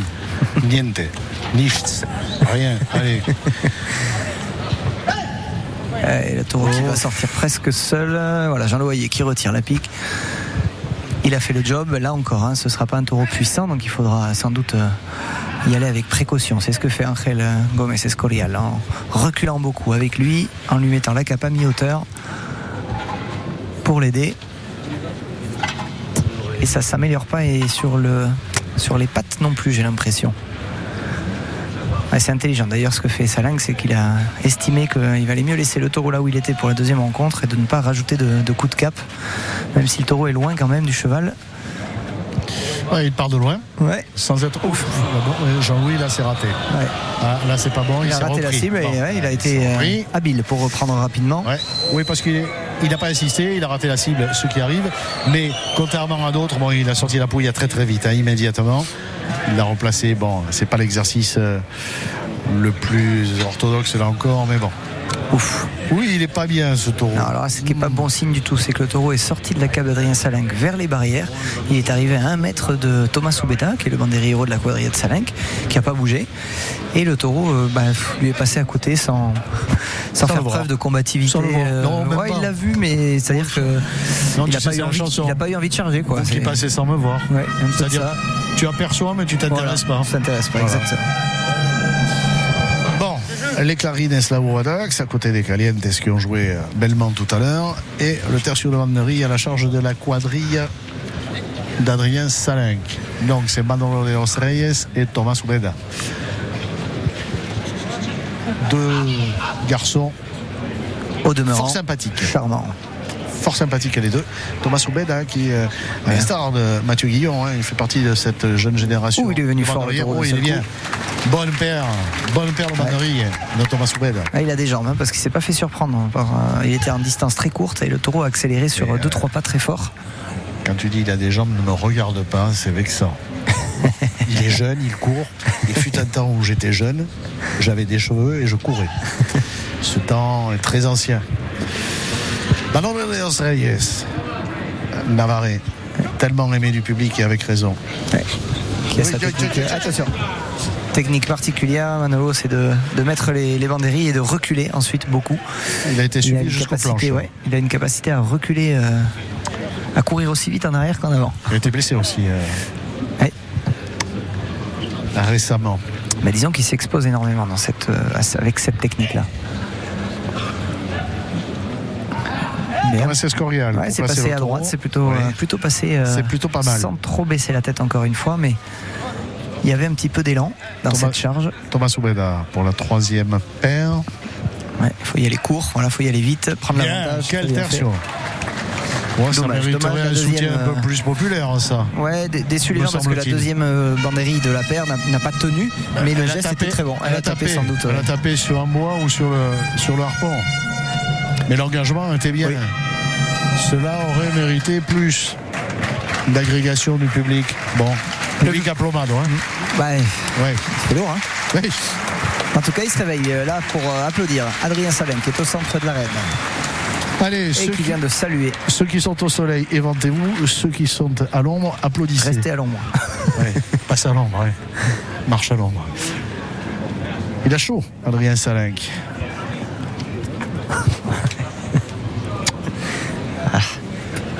Il y a des choses que vous ne pouvez voir Non, Cairon dont on ne peut parler, T'as vu mais Dis-le aux gens. il y a des gens taquins. Dis-le aux gens. il faut pas dire, il dit. Yannick Goutet, il dit qu'il faut pas dire ce qu'il fait. Alors Yannick Boutet il dit qu'il ne faut pas dire ce qu'il est en train de me faire. Voilà, des choses. À droite, Bon, le taureau Salek. est là. avec son taureau à droite et à gauche. On va voir un petit peu le taureau qui, euh, d'un coup de tête à droite, est venu euh, gêner le torero. On le voit. tiens, il fait la vois, même chose que les le- autres. C'est incroyable. T'as vu l'œil C'est incroyable. Ce que tu racontais précédemment. Il regarde la mounette, puis après, il s'en désintéresse, le taureau, et il regarde l'homme. Ils ont la, tête légèrement tournée euh, Ouais, vers l'intérieur, vers les C'est un torticole permanent vers la droite. Et je peux vous dire que pour, euh, bah, pour un torero, c'est très gênant, c'est déstabilisant parce que on ne sait pas sur quoi le regard est fixé. Enfin, généralement, quand le taureau fixe un regard quelque part, Oh, il est que- décomposé aussi, cet animal. Salin qui prend beaucoup de temps pour fixer euh, son taureau, pour lui donner, euh, lui apprendre finalement quelle est la bonne trajectoire. Et pourtant, il aime Toujours ça. droite. Les taureaux de Santa Coloma, ça lui plaît beaucoup. Il adore entourer cet encaste. Ouais, parce qu'il a, il a des capacités euh, techniques, il a des jambes, il a La puissance aussi, sa puissance pour, ouais, pour les soumettre. Et la passe de Ah, c'est poitrine. pas mal, c'est pas mal, C'est bien c'est fait. C'est C'est intelligemment fait, très intelligemment fait ce que fait Salin. C'était une façon à la fois de, de gagner du terrain sur le taureau sans trop euh, user ou abuser de, sa puissance, de sa muleta. Et puis il prend beaucoup de temps, il a enchaîné plutôt des séries avec deux par deux. pour donner euh, toutefois une, sensation de, liant. À droite encore, Salin qui est à 3 mètres du taureau, qui s'anime, qui vient mieux, qui s'ouvre bien. Ouais, c'est bien ça. Oui, c'est bien la reprise. Là. Ah, il s'impose. Il ordonne, il oblige, il contraint, Salenk. Changement de main, passe de poitrine. bonne passe de poitrine. Bonne série là, avec de la Ligasson. Ouais, très bonne série. C'est le, le drapeau euh, de l'Atlético de Madrid là-haut On dirait. Ah oui, là-bas, oui, exactement. Non. Ouais, tout à fait. C'est l'Atlético C'est de Bilbao, non Ou de Madrid Non, de Madrid ça. En tout Tu cas, sais grâce, non. Fernando Robleño, Ok. Atlético de Madrid. Grâce en tout cas à la première série euh, de Salin, qui lui, ça lui a permis de donner cette très bonne série à droite. Il passe désormais à gauche en faisant le même travail que tout à l'heure, c'est de euh, d'apprendre au taureau à venir deux par deux. Voilà, il coupe la série. C'est drôlement bien fait toute cette Ouais. histoire. C'est drôlement intelligemment mené cette tout en se replaçant entre chaque euh, double passe, je dirais. Ouais, absolument. C'est posé, c'est tranquille, c'est serein et appliqué. On va voir C'est en maîtrisé. voilà. euh, C'est ce que je voulais dire. C'est maîtrisé l'affaire. C'est dommage que le taureau maîtrise pas sa race. Obligé de se replacer à nouveau. Le taureau qui s'était désintéressé de- d'Adrien Salenk. À gauche. Là, bien avec le site, hein Bien. Bien, voilà, c'est comme ça qu'il faut faire. Bien, bien Salin, en enchaînant, ça c'est bien. Petit temps d'arrêt entre deux passes, sans bouger avec le sitio. Et voilà, la ligation à gauche, après la ligation à droite, la liaison des deux côtés, deux séries, une à gauche et une à droite. Et une passe euh, autoritaire, cette passe de poitrine. Il est allé chercher le taureau loin devant avec euh, un mouvement de- du leurre assez sec. Autoritaire, je vous le disais, pour aller mener euh, une bonne passe de poitrine. Lorsque le taureau a semblé baisser un petit peu. T'as vu qu'il me pique euh, mon cartelito, le baracha C'est gonflé, hein. Voilà. Il a vu le cartelito, il va piquer. Non mais tu, tu le crois ça? À droite encore. Sans doute euh, une série totalement liée, celle-ci. Ouais, peut-être un changement dans le dos, c'est ça, pour repasser à gauche. Ah, il veut insister. euh, à gauche, Adrien. Tu sais, ce cette que je lui ai vu faire sur la, sur la mauvaise corrida de la Palmossi à, à mi-mise en fin août. Avec Léal, ils ont sauvé la course sur l'opiniâtreté qu'elle a. Comme il le fait là. Il avait coupé une très bonne oreille à Saling ce jour-là. Et s'il avait tué mieux, il aurait pu en couper deux même. Et deux enchaînée. Ouais. C'est bien ce que fait euh, le Provençal. bien enchaîné, bien varié sur le final. Pour apporter un peu d'allégresse l'œuvre qui est la sienne, qui est très bien menée, on vous le dit. euh, C'est surtout, euh, moi ce qui me plaît énormément dans cette faina, c'est l'intelligence, le temps qu'il prend, la lucidité qu'il a gardé pour, euh, pour ajuster finalement le tempo, les passes, le rythme, la cadence. Formé par la fondation El Khouli, à côté de Madrid, à Arganda del Rey, après avoir débuté à l'école taurine de Nîmes. Il devrait s'enrouler, voilà, essayer de Bien. lier ces- cette série. Bien encore. Il est parti euh, en Espagne, euh, à Arganda del Rey. Il n'avait pas 14 ans, il n'avait jamais parlé espagnol, il ne connaissait que dire gracias. Il s'est retrouvé avec des garçons de 17 ou 18 ans euh, en colocation, en communauté, si je puis dire, par la fondation El Rouli. Ouais, il l'a pas eu facile. hein. spécial- spécialement réservé pour les toreros. Il l'a pas eu facile. À C'est bien ce que fait euh, Adrien Salin. Bien, bien, bien. Relâché. Il a gagné en expérience, ça c'est incontestable. Oui, tout à fait. C'est une faina, on dirait. euh, Elle est intelligente, Très la expérimenté.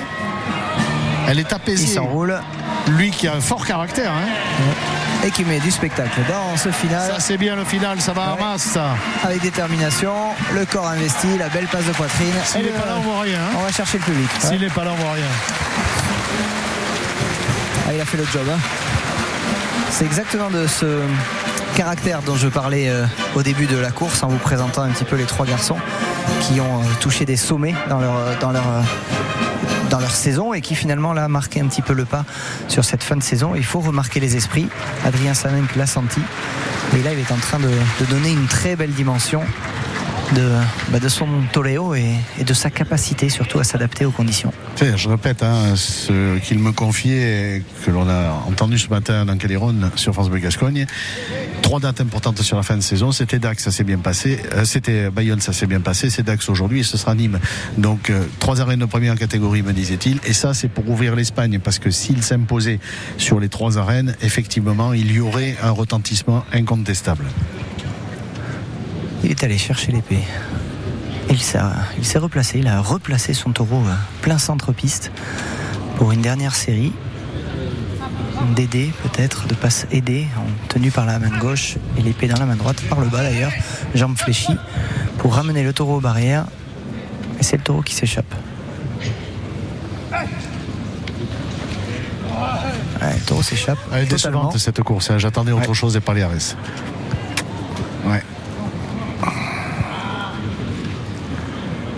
Voilà, il est positionné le taureau. Altération du domaine de la race, c'est clair.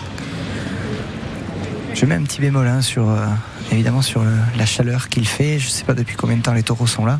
Euh, on est samedi. Ils sont arrivés euh, en, en début de semaine, fin de semaine dernière. Je pense que ça n'a pas dû aider. Je- pour l'anecdote, euh, je suis allé Ils souffrent les taureaux de la jouer au chaleur. hein. foot euh, jeudi. Euh, jeudi dernier, ça s'est très bien passé. On était tous en pleine forme. Et ce jeudi-là, on dans, dans un état catastrophique. À quelle heure vous Déshydraté bah, le soir. Il fait tellement chaud. Donc j'imagine que pour les taureaux, c'est la même chose. Oui. Et la alors, déshydratation, la fatigue, la lourdeur. je, je voulais dire euh, une chose qui m'a été racontée par beaucoup d'éleveurs, que ce soit euh, les Français, Marger, Henri Laurent, euh, euh, Hubert Lyonnais et les Espagnols, euh, à commencer par Alvaro Domecq lui-même. Contrairement à ce que l'on peut penser, les taureaux craignent la chaleur. Ah, évidemment. Craignent la chaleur comme les êtres humains. hein. Alors sûr. pas de la même manière, mais ils craignent la chaleur. On a l'impression que ces taureaux d'Estremado là, ou d'Andalousie ne craignent pas. Pas du Ah, tout. ici, c'est humide. Oui, en plus. Estocade pour Salinck. Bonne estocade. Bonne estocade. Oh, elle est très bonne. Bon coup d'épée un d'Adrien peu plate, Salin. mais elle est très bonne. Ah, il, va couper, il va couper une oreille Euh, avec, euh, avec allez, cette faena et avec cette épée. un peu plate. Un peu plate, légèrement. Voilà, ben, ça va. Mais c'est pas par. C'est le voleur de Cartelito qui passe. C'est pas par. euh, par défaut d'engagement ou par défaut de. de précipitation. L'estocade et le geste étaient, étaient bons. Simplement, il a manqué euh, légèrement euh, de lever le coude pour l'inclinaison de l'épée sur, le, sur l'estocade, mais elle est- plutôt en place. Et la bouche fermée, le Paliares. Ouais, et qui met du temps, hein, évidemment. À, Oui, il à est mort, tomber, il est mort, il est mort, il est mort. Ça y est, il tombe. Il va couper une Ah, oreille. Bien sûr, bien sûr. Et ce sera mérité. Franck Renati là va sortir, va Bien attendre sûr. un peu. J'espère qu'il y aura pétition. Bien sûr. Normalement, il devrait taureau y mort. pétition. Cela mériterait une pétition. Oui, je vois déjà quelques mouchoirs qui s'agitent. Ça réclame et ça va forcément devenir unanime. Content Adrien Salin qui embrasse euh, Thomas Soubeda qui lui a remis sa montelle. Voilà, il y a des mouchoirs partout. le Provençal en vert et or.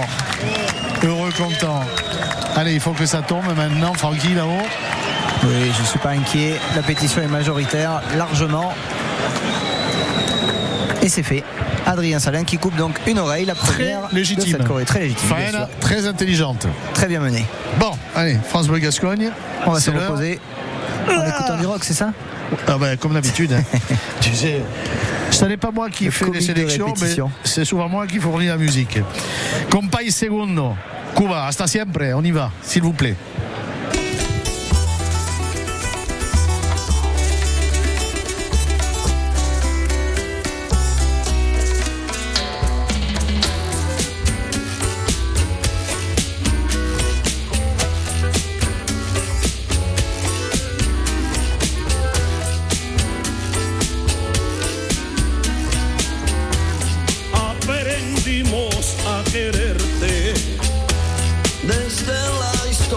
go to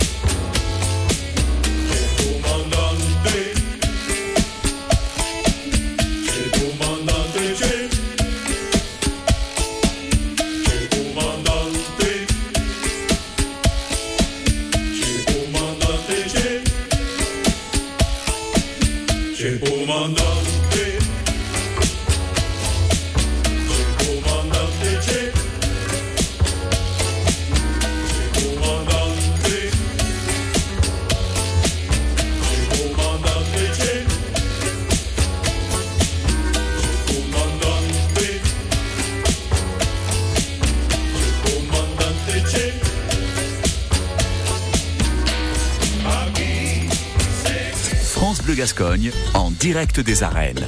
Pierre-Albert Blin, Julien Lescarré. Bon, et bien voilà que nous en sommes déjà au quatrième taureau. Il s'appelle euh, Guidor. C'est un taureau noir né en novembre 2017, annoncé sur la bascule au départ à 542 kilos. C'est pour évidemment le chef de Lydia d'aujourd'hui, en l'occurrence le Castillan Fernando Robleño. Je sais pas si c'est une bonne idée, euh, la peigne à jambon euh, avec cette chaleur. J'ai soif. du Attends, coup. il est bon. il est bon, mais alors ça donne soif. hein. Euh, et plus haut, plus haut celui-ci, plus massif que les, que les précédents. Un peu comme le premier, Sérieux, un peu comme le premier, quant à sa physionomie. ouais, tout à fait. J'ai préféré le deuxième et le troisième. Ouais, curieux En- de voir le en 5 et allure. 6 parce que si on compose les lots de manière homogène, c'est vrai que Fernando Robinho Oh, a eu deux il taureaux freine. assez, assez similaires. Et il freine Il énormément freine. celui-ci. Dans le capote de Roblet, on table. Voilà, il va sortir. Le taureau a quitté la cape du Castillan. Ah oui, il freine beaucoup, beaucoup, beaucoup en appuyant euh, sur le torero qui est obligé de, de se coller aux barrières. Il parvient à prendre un peu de Pour la distance. mesure. Prend la à droite. mesure.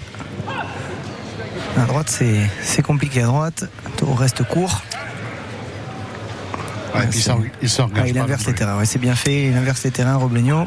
Mais il ne s'engage pas tout non à plus. gauche. Ouais, il a mis la tête là, sur ce. Ouais, à gauche, ça va mieux.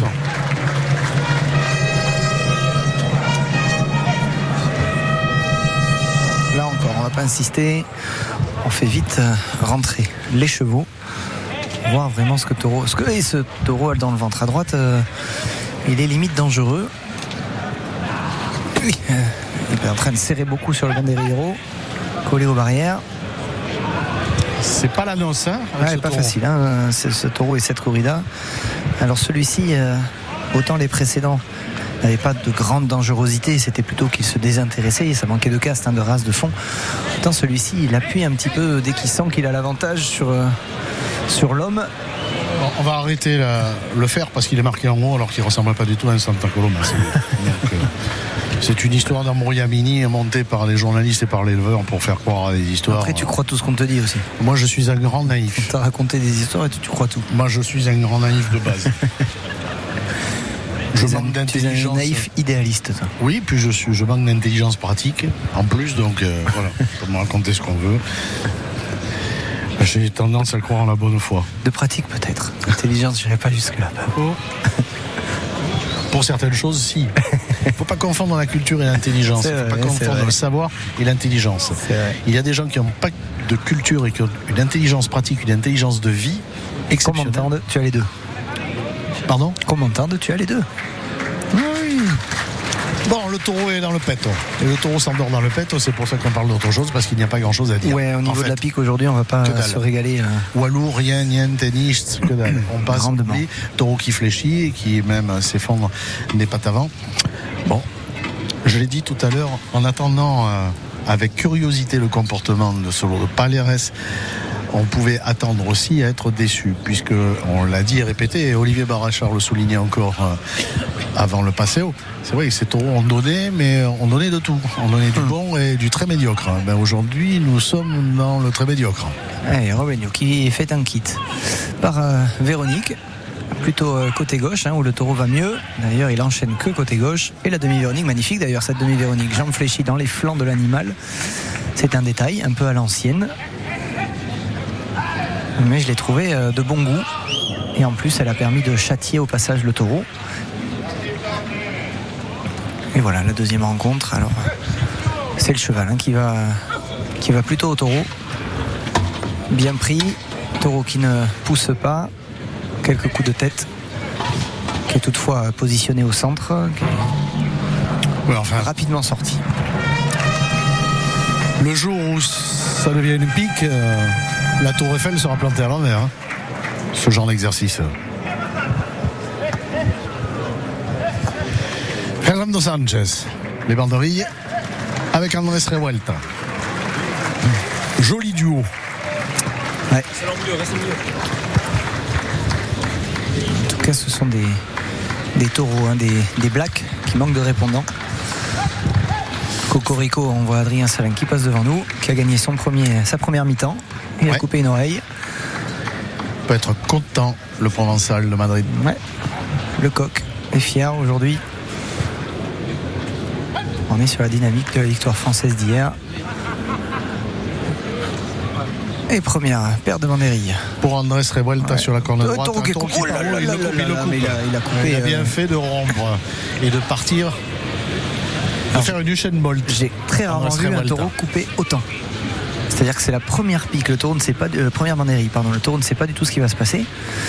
Logiquement, il a fixé son attention sur le banderillero et il était euh, en avance, comme rarement j'ai vu. Ça va être euh, très compliqué, ce tertio de, de, de banderie, surtout de ce côté-là. Ouais, il, prend beaucoup d'avantages, il en laisse une. une seule. Ouais, c'est normal, évidemment. Au passage. Difficile de, de faire mieux que ça. Va voir côté gauche, peut-être que ce sera plus simple. Il répond mieux à la cape. Ah ben merci Aurélien qui nous, qui nous suit euh, sur les gradins avec euh, le chapeau euh, France Bleu Oui, Gascogne. Il a raison de s'abriter, le garçon est au soleil. Le- et il nous informe également que Daniel Louquet, pour son retour, a coupé deux oreilles en Arles. Donc il est en forme, le garçon. Tout va bien. C'est euh, de bon augure pour demain, puisqu'il sera ici, euh, ici même à Dax. Ou si même Ouais, Fernando. Sanchez prend des précautions, c'est que il y a incertitude quant au comportement de Palierves. Et ils ont raison d'avoir de l'incertitude. Ouais. Et je voulais vous préciser, puisqu'on parle de Daniel Louquet, qu'il y a également une, une vente de tickets de tombola pour gagner une des capes de Daniel Louquet. C'est une vente qui est menée par, par Jeannette, Jeannette Molas, et qui En fait ça profit pour les visiteurs euh, Ouais. d'hôpital. hein, et pour les phénomènes également.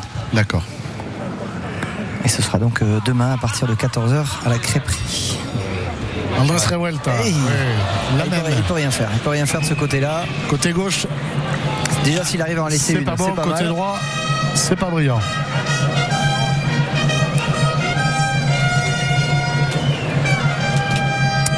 Quatrième tour de Paliares pour Fernando Robleño.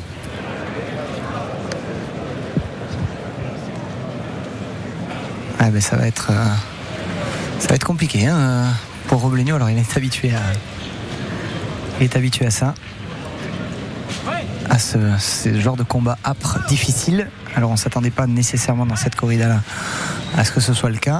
Ouais, là il a le taureau pour l'instant euh, dangereux, compliqué de cette corrida, notamment à droite où il a mis en difficulté les quadrillas. Qui à la fois s'est pas employé et quand il le fait, il semble aviser. Prudent. Elle est Robinho, pour précautionneux. l'instant. Ouais, prudent pour l'instant. Il ça se freine à gauche. gauche énormément. Beaucoup, ouais. Ça se freine Alors, aussi à droite. gauche. Ouais. Ah, il va falloir euh, de l'expérience. hein, Il de- sait, il sait, il a, temps, il a l'expérience. Ah, il n'a pas du tout rompu pour l'instant. Robinho. Bien. Ah, c'est très très bien fait. Il exige Ah, beaucoup. Hein. Poitrine, Il retourne beaucoup à baisser la tête du taureau. Ah, ça va vite, hein? C'est éprouvant. Éprouvant parce que le taureau aussi semble encore entier, il semble vouloir en découdre. Robleño qui se replace, le taureau qui est fixé sur lui. Et, et il, vient, il vient plutôt fort, mais il se freine très rapidement. Dès qu'il arrive à hauteur de, de la mouletta. Bien, Ouais, bien, Robleño, ouais. là, est très bien fait, sans lui avancer. Ah, il oh, c'est met la magnifique. tête. Il met la tête, le Oh, taureau. c'est magnifique. Olé. Il met la tête, le taureau. de Oh, c'est magnifique. Il a beaucoup exigé. Passe par passe, jambes Oh. fléchies sur les Ah, premiers tout fait. rotandas. Et En contraignant le taureau à lui obéir et à baisser la tête, La série était magnifique. ça peut peut-être ne pas durer. Magnifique. On ne lui souhaite pas évidemment à Robleño, mais ce qu'il a fait d'un point de vue technique, de la maîtrise et puis surtout de l'envie de faire était effectivement remarquable. Ah oui, j'avais, j'avais pas vu ça. Euh, Il est le seul peut-être dans cette arène à avoir euh, vu ses possibilités, d'avoir euh, trouvé de suite le bon placement, le bon rythme et une qualité dans la position de la muleta et notamment sur le pecho qui était euh, Ah, bien, bien, bien, bien. La moulette Ah, à pleine. Avec une grande moulette. hein. Beaucoup de d'étoffe. La liaison avec le Alors, sitio. Voilà, grande, Fernando grande Sur un taureau qui n'a pas de grande qualité, hein, encore une fois. Peut-être le moins pire du lot depuis le début de cette corrida. Mais quand même, certes bouche fermée, mais il a encore la propension à garder la tête haute et c'est l'exigence et la technique du taureau qui arrive à contraindre. Ah oui, je dirais vraiment qu'il a quand même un taureau qui, est dangereux, qui est, fort, qui a plus de tempérament. Et évidemment, c'est ce qu'on attend aussi hein, d'un taureau de combat, qu'il ait du répondant, mais la qualité de, la façon dont Robleño mène le taureau et le, secret, attention à gauche, hein, le secret ce sont les toqués et le rythme qu'il a donné sans avancer la muleta. Il n'a pas jamais brusqué son taureau. Ah, il a trouvé euh, une entente merveilleuse très vite. À gauche, c'est pas la même. euh, Pas la même histoire, C'est pas pas, la le même même moment. On va voir justement si la capacité euh, de maîtrise et l'expérience de Fernando Robleño Ah, il se lui replace bien, il se permettent replace bien. de contraindre sur la gauche comme il a contraint son taureau à droite tout à l'heure. Ah, c'est magnifique, il se replace toujours euh, merveilleusement bien en avançant du bon côté pour donner la, la tendance de la trajectoire au taureau. Et allez, Il fait un peu accrocher la molette, hein. c'est moins fluide. hein. Le, toreo- le trasteo est moins fluide. Il ne faut pas s'y tromper, c'est un taureau très exigeant, un taureau dangereux et très exigeant. Franchement, ce que fait Robleño, c'est fort.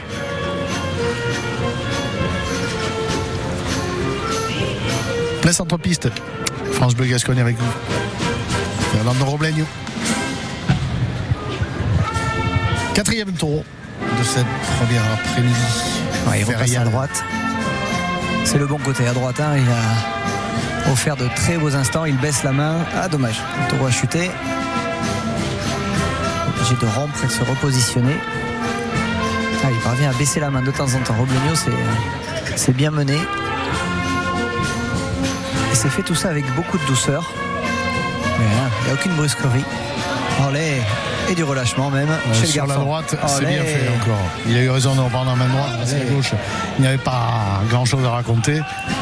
Mais, ouf, attention, bien. retourne court et vite, châtié par le bas par Oblegno, à tout est bien mené.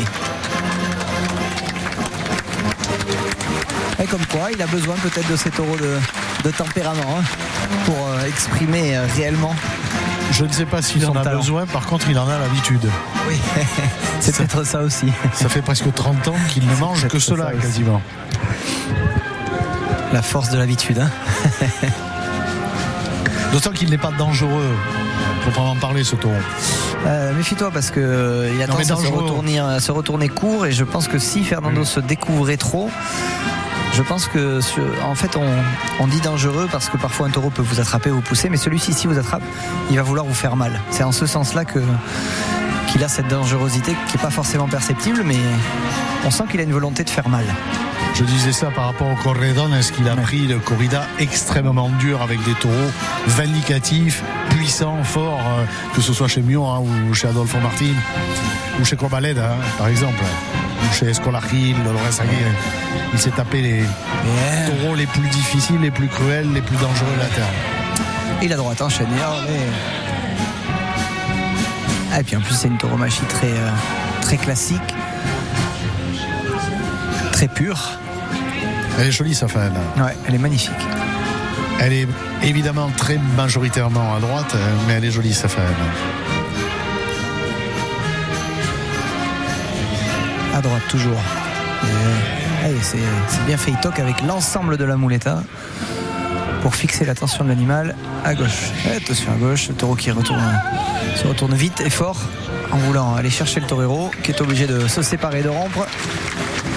Faena exigeante. Si l'on doit comparer, la faena d'Adrien Salin qui a eu euh, plus de globalité parce qu'il a pu euh, beaucoup plus s'exprimer à gauche après avoir bien canalisé sur la droite.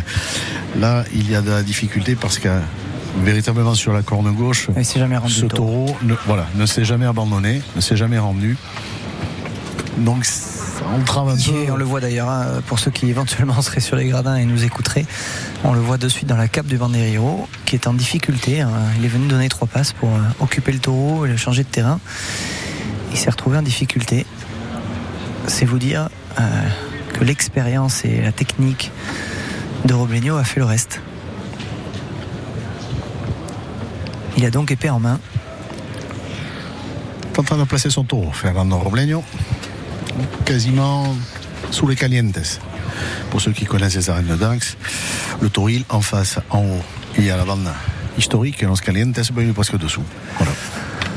Allez, À droite de la présidence, quand on est assis à la présidence. Souhaitons-lui beaucoup de réussite. Je ne sais pas si cette faena trouvera écho euh, populaire pour euh, un trophée, mais à mon sens, ce serait tout à fait légitime. Ouais. Comme tout à l'heure.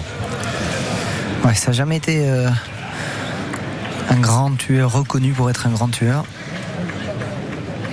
Ce qui fait d'ailleurs que sa carrière a souvent été aussi en dents de scie.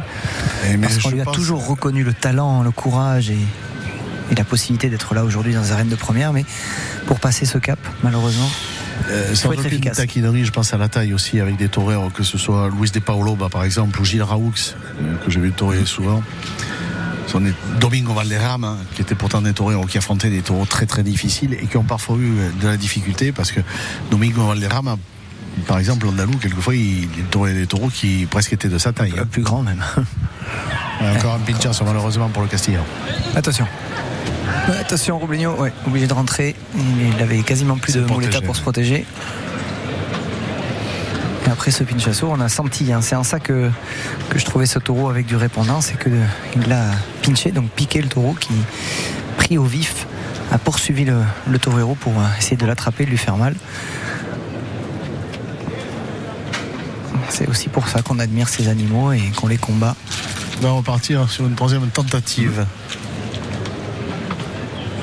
Fernando Robleño. Allez. Il s'élance. Ouais, Encore une fois, malheureusement. Pinchasso, peu en arrière celui-ci. Ah, c'est dommage, c'est dommage, ça, ça vient. Ça vient noircir un peu le, le tableau d'une très belle faena. Tout cas, de mon goût et de mon plaisir, j'ai trouvé, euh, j'ai trouvé qu'il y avait de grands, de beaux instants, notamment les, les deux premières séries, voire la première série à droite avec euh, une passe de poitrine euh, splendide. N'en tient pas en tout cas le taureau. hein.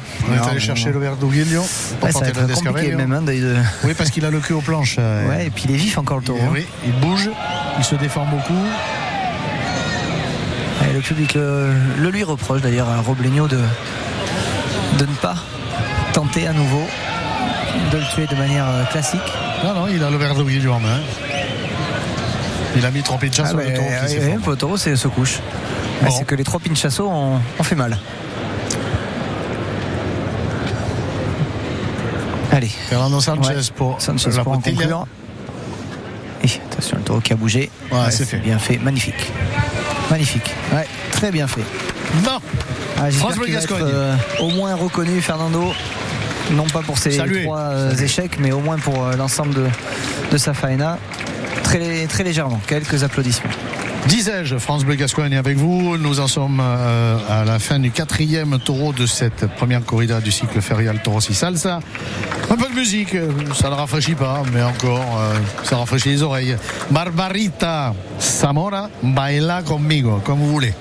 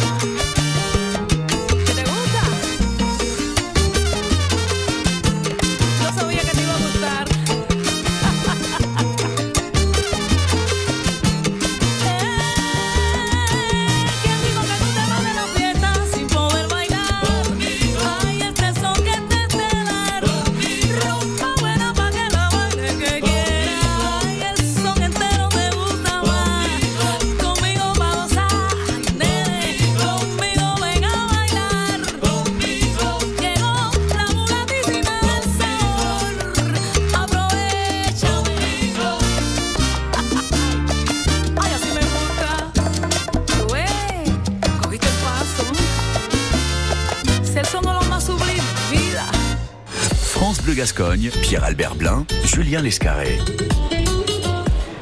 Il porte le numéro 136, c'est le cinquième taureau de Paliares de cet après-midi d'Aquoise. Fundador, taureau gris, qui est annoncé natif de février 2018 et sur la bascule au départ, 525 kilos. Nous l'allons voir, en espérant que, évidemment, par rapport à ce que nous avons vu précédemment. Pour l'instant, on a eu une première. euh, Bonjour monsieur. Une première partie de, de course avec trois taureaux euh, assez similaires dans le comportement, en tête haute, qui se sont désintéressés très vite euh, des leurs et des toreros. Et puis là, peut-être qu'on bascule dans une deuxième partie de corrida avec euh, des taureaux euh, un peu plus vifs, un peu plus accrocheurs, un peu plus dangereux, mais qui apportent bien entendu plus d'intérêt aussi. à La belle faine d'Adrien Salin, répétons-le, répétons-le, répétons-le, voilà je l'ai répété, qui a coupé une oreille tout à l'heure. Non, t'as répété, répétons-le. T'as pas répété la belle faine. euh, non, ça- Répétons la belle faine. Répétons-le la belle faine. Bon, allez, en avant. Taureau Le grisonnant celui-ci. Ouais. Plus fermé euh, au niveau du, du port de, de tête. Taureau un peu moins ouvert, un peu plus agréable pour le torero. Un peu plus long celui-ci. Et, et un taureau qui pour l'instant a du mal à, à se déplacer puisque depuis son entrée en piste, depuis qu'on a pris la, la parole, il est au Bourladero, près du Toril. Il n'a pas bougé. Et le Bandeirio pourtant euh, le sollicite hein, beaucoup avec la cape, avec la voix. Bah, c'est la constante depuis bougé. le début de cet après-midi. Enfin au moins il venait jusqu'ici. Celui-là, il ne veut pas. Euh, pas bougé. Ah, il veut même pas aller. euh, C'est Pérez Valcarcel qui essaie de le solliciter, c'est Ah Manon deux qui essaie de le solliciter. Donc, il faut lui jeter la cape sur la tête. eh ben, pour Gomez va y aller aussi, ouais. comme ça ils seront trois pour essayer de le faire bouger. Ah non, il a pas bronché. Alors il, euh, il regarde, hein, il euh, répond de la tête à chaque fois qu'un Bandeiro le sollicite. Mais il répond pas de, du physique, du corps. Et c'est euh, Emilio de Justo qui va être obligé voilà, d'aller le chercher totalement. Bon, Ça y est, le ah ben, il vient. Eh, comme une fusée d'ailleurs. Fort dans la cape d'Emilio de Justo. Oui, sur la corne gauche. Ouais. Il a du tranco pour l'instant. Ouais. Il a la puissance, il a la longueur. Ah, il a plus de violence celui-ci dans sa charge. Plus de brutalité. La longueur. Ce qui n'est pas si nécessairement un défaut pour l'instant. hein. C'est un comportement d'un taureau de combat. Ah, il commence à, à se freiner un petit peu, à relever la tête à la fin de chaque passe. Il est en train de saisir que, que le jeu pour l'instant n'a pas grand intérêt obligé de, Il n'y en a pas d'intérêt. de laisser euh, la quadrille intervenir pour laisser rentrer le picador d'Emilio Justo. Le second picador de sa quadrilla qui va officier désormais. Alors qu'on a du mal même à... En fait, il a du mal à aller jusqu'aux barrières. Il a pris des roustes ce taureau, regarde. Il a été châtié Mhm. par les camarades au campo. Un cheval qui rentre, le taureau qu'il a vu tout au fond de la piste. Les quadrillas qui pour l'instant hein, parviennent tant bien que mal à le à l'intéresser, à le garder près des barrières. Mais taureau n'a qu'une chose, chose en tête, c'est de s'échapper pour aller directement au cheval. Emilio de Justo qui se rapproche de lui, couper la trajectoire.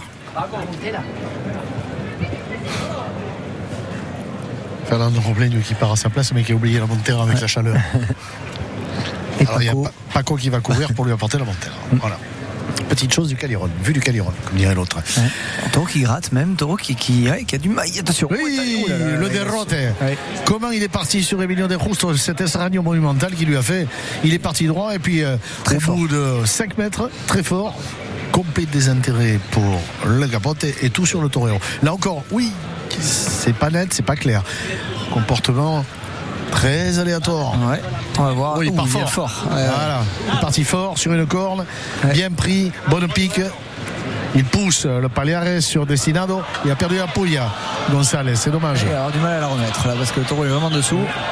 Et les gens n'apprécient pas. Et ils ont raison de ne pas apprécier. Et ils ont raison de manifester.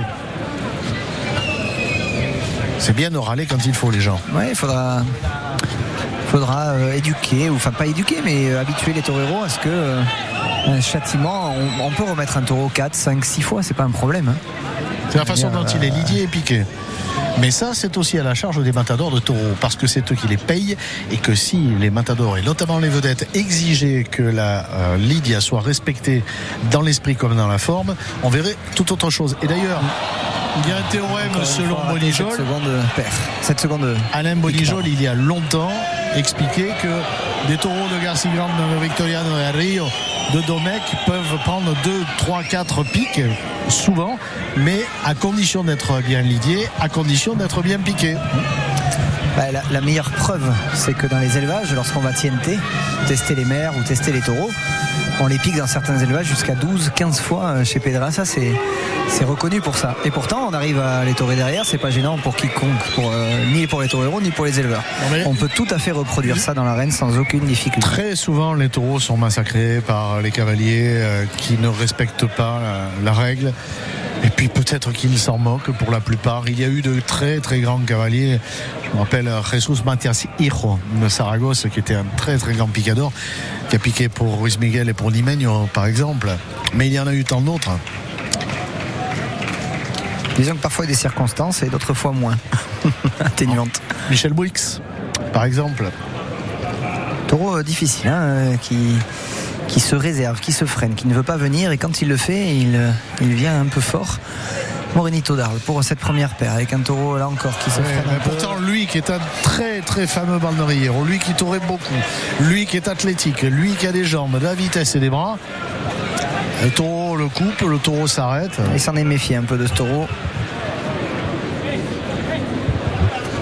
Ben, ils me font mentir hein, parce que je vous annonçais tout à l'heure que le niveau des quadrillas cette année avait été assez exceptionnel. Eh oui, pareil. Hein. pour la seconde paire, Pourtant, là aussi. hein. Nous sommes dans la même configuration. il n'en laisse qu'une. Rappelons que demain, 17h30, la conclusion de la temporada Corrida de la Jandilla. Diego Ordiales qui remplace Morante de la Puebla, qui a rompu jusqu'au moins au 21 septembre. Accompagné de Daniel Luque qui vient de couper deux oreilles Ouais. à Arles pour son retour après sa terrible cornada, l'éviscération plus la fracture du péroné. Et le troisième homme, ce sera celui qui est là, à côté de nous, Clément Dubec. Clémente. Et nous sommes en direct à partir de 17h05, s'il vous plaît. Et je serai à l'heure, s'il vous plaît. Demain. Bon, eh ben, Et ils même- n'ont pas, pardon, ils ont pas eu les pardon. honneurs, pardon. Et même si cette corrida de Paliares n'a pas le rendu que l'on pouvait espérer ou attendre, et même si cette corrida n'a pas de reflet, je voudrais, euh, parce que c'est l'avant-dernière de la saison, pour ce qui est des commentaires en direct sur France Bleu Gascogne, remercier tous les techniciens, remercier le patron Merci qui nous permet de travailler, et puis remercier tous les gens qui nous écoutent, surtout, et qui nous font témoignage euh, de leur intérêt, de leurs critiques euh, positives, parfois euh, réelles et sensées et fondées, ou qui nous remettent en place sur des erreurs que nous commettons, avec de la précision. Merci à vous tous, en tout cas. Soyez fidèles à France Bleu Gascogne et aimez la tauromachie. Emilio de Justo, donc à, à droite et à gauche, très près de taureau. On vous l'a dit, taureau qui a du mal à, venir, à charger, qui est tardito et qui ensuite, une fois qu'il met la tête, le fait à plusieurs reprises de manière un peu brutale. Et donc le garçon est à un mètre à peine de son euh, d'entrée déjà. Sur ses premiers instants, il a testé son taureau à droite à gauche. Taureau qui, euh, bah, qui semble au moins, pour le moins, obéir au toqué, mettre la tête, mais qui derrière euh, a un comportement un peu aléatoire, parfois totalement euh, mou, Oh. totalement désintéressé, et Oh. parfois très puissant. Comme c'est le, le cas là, hein. sur celle-ci c'est très pas mou, bon, c'est pas bon, très, c'est euh, pas bon. très inégal dans sa façon de charger et de faire. C'est pas bon. hein. Et non, ce qui est, ce qui est pas bon, c'est que ça a toujours baissé beaucoup d'un ton. Ça a, eu- ça a promis un petit peu plus que ça n'a offert euh, Alors, tu sais, pour les failles. J'ai vu une corrida, c'est-à-dire l'année dernière, de bonne qualité de Palières avec au moins 3 ou 4 taureaux qui avaient de la puissance, qui avaient du gaz. Pas des taureaux exceptionnels, certes, mais des taureaux qui avaient de, de la longueur, qui avaient, qui avaient du gaz. Là, on est complètement dans la décomposition avec des comportements qui sont euh, un peu dans la perversité par moment. C'est ce que tu soulignes depuis le début de la retransmission. Aucune euh, conformité à ce que l'on attend euh, d'un taureau de combat et surtout aucune confiance quand on est tauré. On ne peut pas se laisser aller, on ne peut pas s'abandonner avec ces taureaux, c'est impossible. hein. Il te marque de suite. Mais de la plus mauvaise des façons.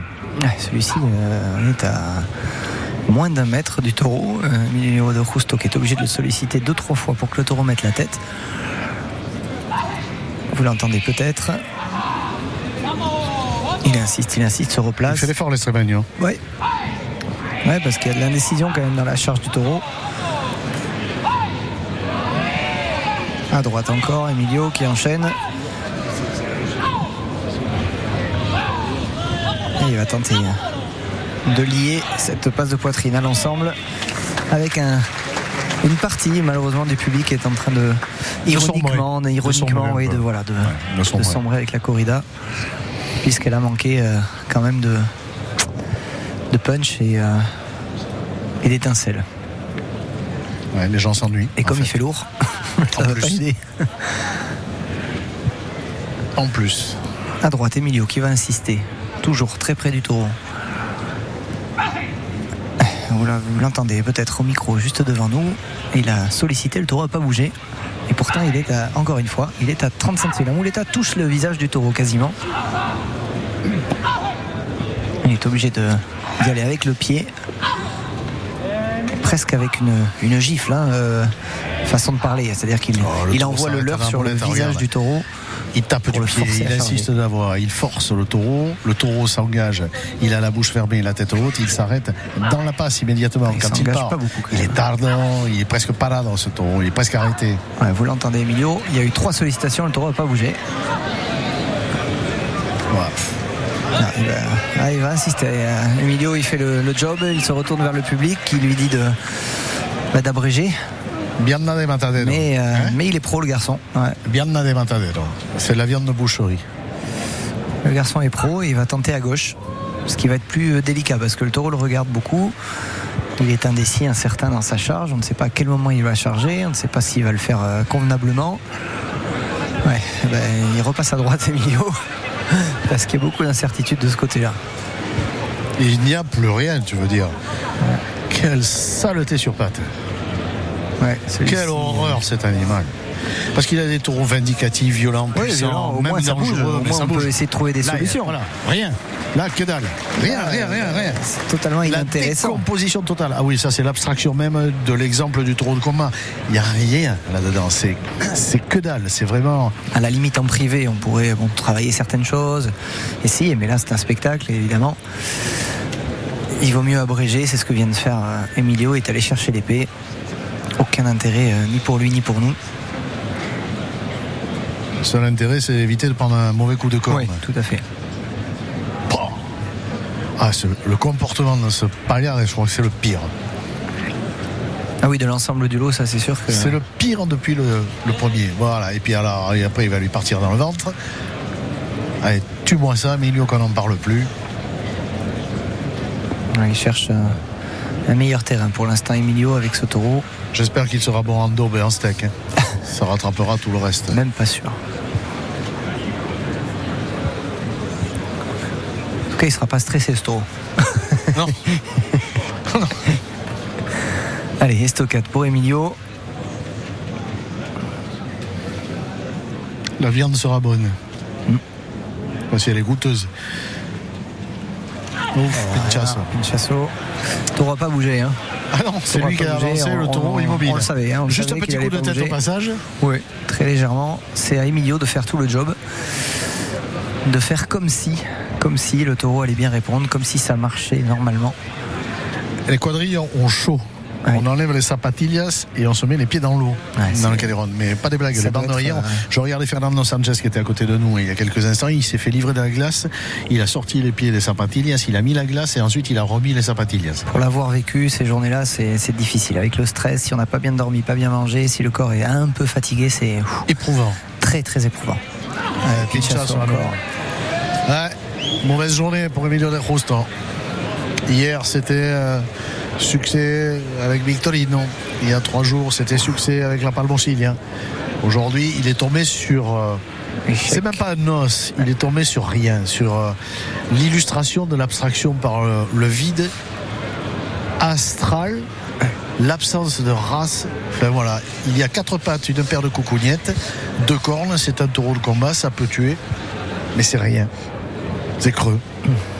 Allez, Stockade, nouvelle tentative. Ouais. L'ami entière, oui, habile, arrière. Celle-là, c'est juste pour s'en débarrasser. hein. Certains diront, mais là ce sont des, des réflexions plutôt professionnelles, que euh, ce choix d'être programmé là aujourd'hui avec cette corrida était osé. Et euh, je trouve que c'est honorable et qu'il faut le signaler que Emilio est un garçon qui aime euh, bah, varier les plaisirs face au taureau, si je puis m'exprimer ainsi. Varier je les pense pas incasses, qu'il ait pris non. beaucoup de plaisir. hein. varier les programmations avec différents toreros, avec différents incasses, dans différents contextes, dans différentes situations. Il aime euh, être remis en question en permanence. C'est ça qui fait la force de son caractère. Et c'était un choix qui, au regard de la saison quand ça a été annoncé, était étrange pour lui et vu sa position. D'autant plus que je rappelais, pour abonder dans ton sens, que c'est un taureau de Palhares qui a failli le tuer l'année dernière, à Madrid, début mars, sur l'Encerona. Premier taureau de la corrida, c'est ce qu'il a envoyé à l'hôpital, qui l'a euh, contraint, qui l'a contraint à porter un corset pendant des mois, à souffrir. Donc le fait qu'il accepte, il a déjà tauré, retauré du Oui, oui, c'est pas- c'est pas aujourd'hui qu'il reprend les Pas Palhares. superstitieux pour, pour ça.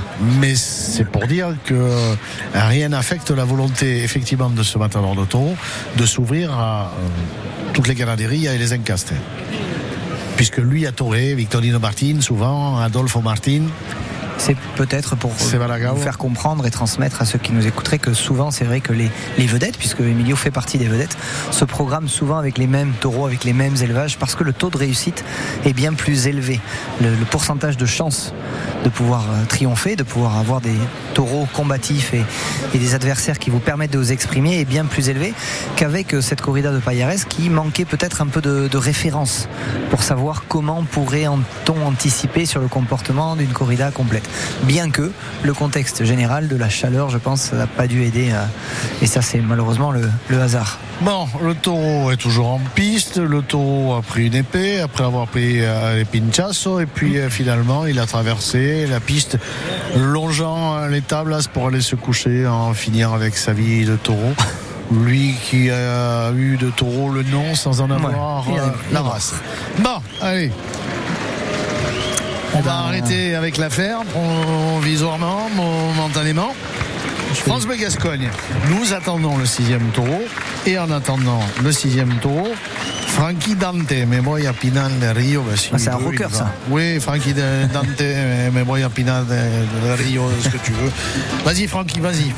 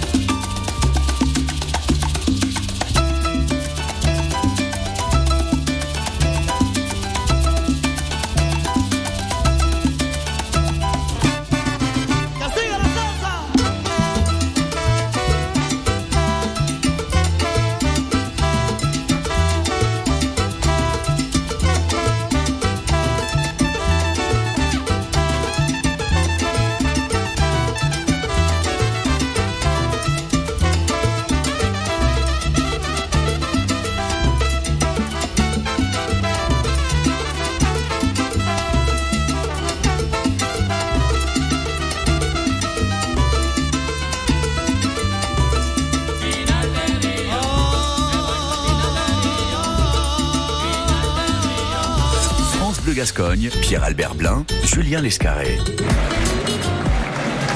Voilà que va sortir, que va entrer plutôt Palmegno. Encore un gris, né en janvier 2018. Annoncé au départ de l'élevage à 514 kilos, 534 kilos, pardon. Ah bah, espérons que. Pour Adrien ouais, qui a coupé l'oreille euh, tout à l'heure. continue d'être du côté euh, d'Adrien Salag. Alors, pas la chance finalement, mais plutôt euh, lui a fait tourner euh, la pièce du bon côté, je dirais, parce qu'il n'a pas eu nécessairement plus de chance que les autres, bien que le moins bien servi de tous c'était Emilio de Justo aujourd'hui. Adrien a eu un taureau qui, euh, bah, qui s'est laissé et il en a profité euh, magnifiquement bien. Et on lui souhaite encore beaucoup de réussite. Il est en confiance, ça devrait pouvoir le faire. Et celui-ci est Honorable plutôt- volume, ouais, plutôt fort devant. léger mais haut. En pointe. Et en pointe par devant, tu as raison. Marqué du bas ou du haut, on sait plus. Au milieu. Ça doit être une mesclagne. Sur le corps. Si, il est Tatoué. marqué. Il est marqué, tatoué. Il est tatoué. Il est tatoué. Il est marqué. Bon, c'est fini, hein, on arrête avec ça. Ouais, pas comme le pas comme le précédent. Heureusement, le taureau qui euh, n'a pas trop de difficultés à, à Il tourner dans l'arène, à Il venir un répond peu aux partout. sollicitations, oui. Oui, il se freine. Se freine encore, comme, euh, comme le veut la tendance de, de son origine. Se freine dans la cape de Salinck, mais il se retourne bien. Salinck qui peut euh, voilà, utiliser euh, les jambes pour mettre en confiance son taureau, prendre beaucoup de, de sitio, ouvrir beaucoup la cape comme il le fait à droite et à gauche. C'est pas mal ce que fait Adrien Salin. Encore une fois, un taureau qui baisse pas beaucoup la tête et qui même saute et tape. Oui, il va inverser les terrains, il a raison. Ouais, c'est bien, on n'a pas vu ça Bien, encore bien, de, bien, bien, de- bien, de la corrida. C'est bien fait ça, bien. Et il s'enroule même dans, Ah oui. dans la cape euh, sur cette demi-Véronique enroulée. Demi-Véronique enroulée. On s'enroule le corps après la demi-Véronique totalement dans le capoté. Ouais, ce qui, est, euh, ce qui est intéressant et ce qui est bien de la part de Salingue, la preuve, hein, c'est qu'aujourd'hui, cette corrida lui, lui correspond bien parce qu'il trouve les, les astuces, il trouve les réponses rapidement à chaque problème posé par les taureaux. Olivier Barachar n'est pas content du taureau. Ah bon Et il a inversé le terrain, ce qu'on n'a pas vu encore euh, dans cette corrida. Et on va voir si ça peut euh, mener finalement à quelque chose de positif. C'est joli cette euh, devise vieil or et vert foncé. Bon, détail. Allez, le taureau qui vient jusqu'au centre où se trouve le torero Nimo Adrien Salin qui est Il va le laisser là. le laisser, Ouais, il euh, voulait en tout cas. à, à longue distance finalement. Il a plutôt raison. Là, il s'en va le taureau. ça va Hop, très loin. même. Par ici. Ah, il va le laisser vraiment loin. va le Il au laisser place de la piste. ouais. Il est au centre de la piste. Applaudi par le public. Les arènes du parc Théodore Denis. Bah oui, France Bleu Gascogne ouais, avec ouais. vous, toujours, hein, bien sûr, on est là. Quand on tente de faire. euh, Au poitrail, en tournant. ouais, dommage, dommage. Et Il le a manqué sa piquero. cible, le piquero. Le taureau qui pousse un peu. Carioca, tourné, taureau. La rancade a été pas mal. hein. C'est dommage que la pique euh, n'ait pas été bien portée. Il lève la pouille hein, d'ailleurs, le cavalier. Et Uli se tourne et tourne et retourne. Attention. le cheval. C'est pas parce que. Il a souffert. Ce C'est pas parce que le menu est alléchant, que euh, les couverts sont propres et les assiettes bien présentées, que le- ce qu'il y a dans l'assiette est, est bon. Mais pour autant, c'est quand même mieux de faire les choses bien, de présenter une belle table, de mettre le taureau dans de bonnes conditions. Ça donnera plus de chances, peut-être, de le voir se révéler. Malheureusement, il est en train, lui aussi, comme Il ses se frères, de- décompose. de- ouais, de se Oula, et décomposer. puis euh, il commence à fléchir des antérieurs. Pas bon signe ça. Encore un joli détail de Salinck. Demi-Véronique à nouveau en s'enroulant dans sa, dans sa cape. C'est peut-être un geste qu'il affectionne. Alors, voyons voir. Ah, le deuxième est derrière. la même. Le deuxième est la même. Il monte au, au cou du cheval, puis après il tape euh, sur la corne gauche dans l'étrier. Il s'endort un peu dans le petto, le palmarès. Il n'est pas très châtié. Non, il est pris en arrière en plus. Ça va pas aider euh, le taureau à, à avoir un comportement plus adéquat pour, euh, pour pour la suite du combat. On va regarder, on va voir, on va suivre attentivement dans la cape de Thomas Soubeda comment le taureau réagit.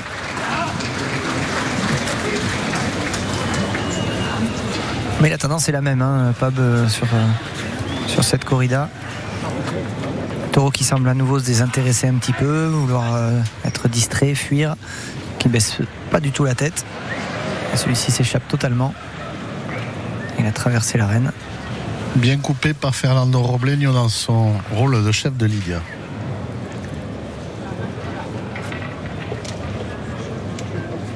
Oui. Je n'aime pas du tout ce qu'il fait ce taureau en piste.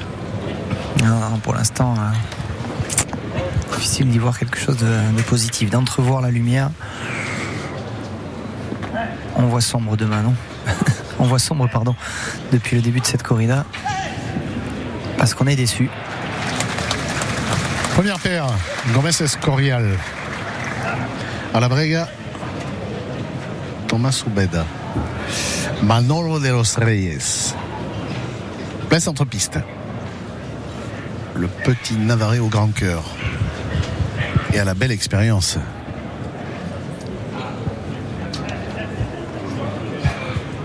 Ouais, taureau de plus en plus distrait. C'est un coup dans la cape, un coup il cherche les banderillos, un coup il traverse la piste.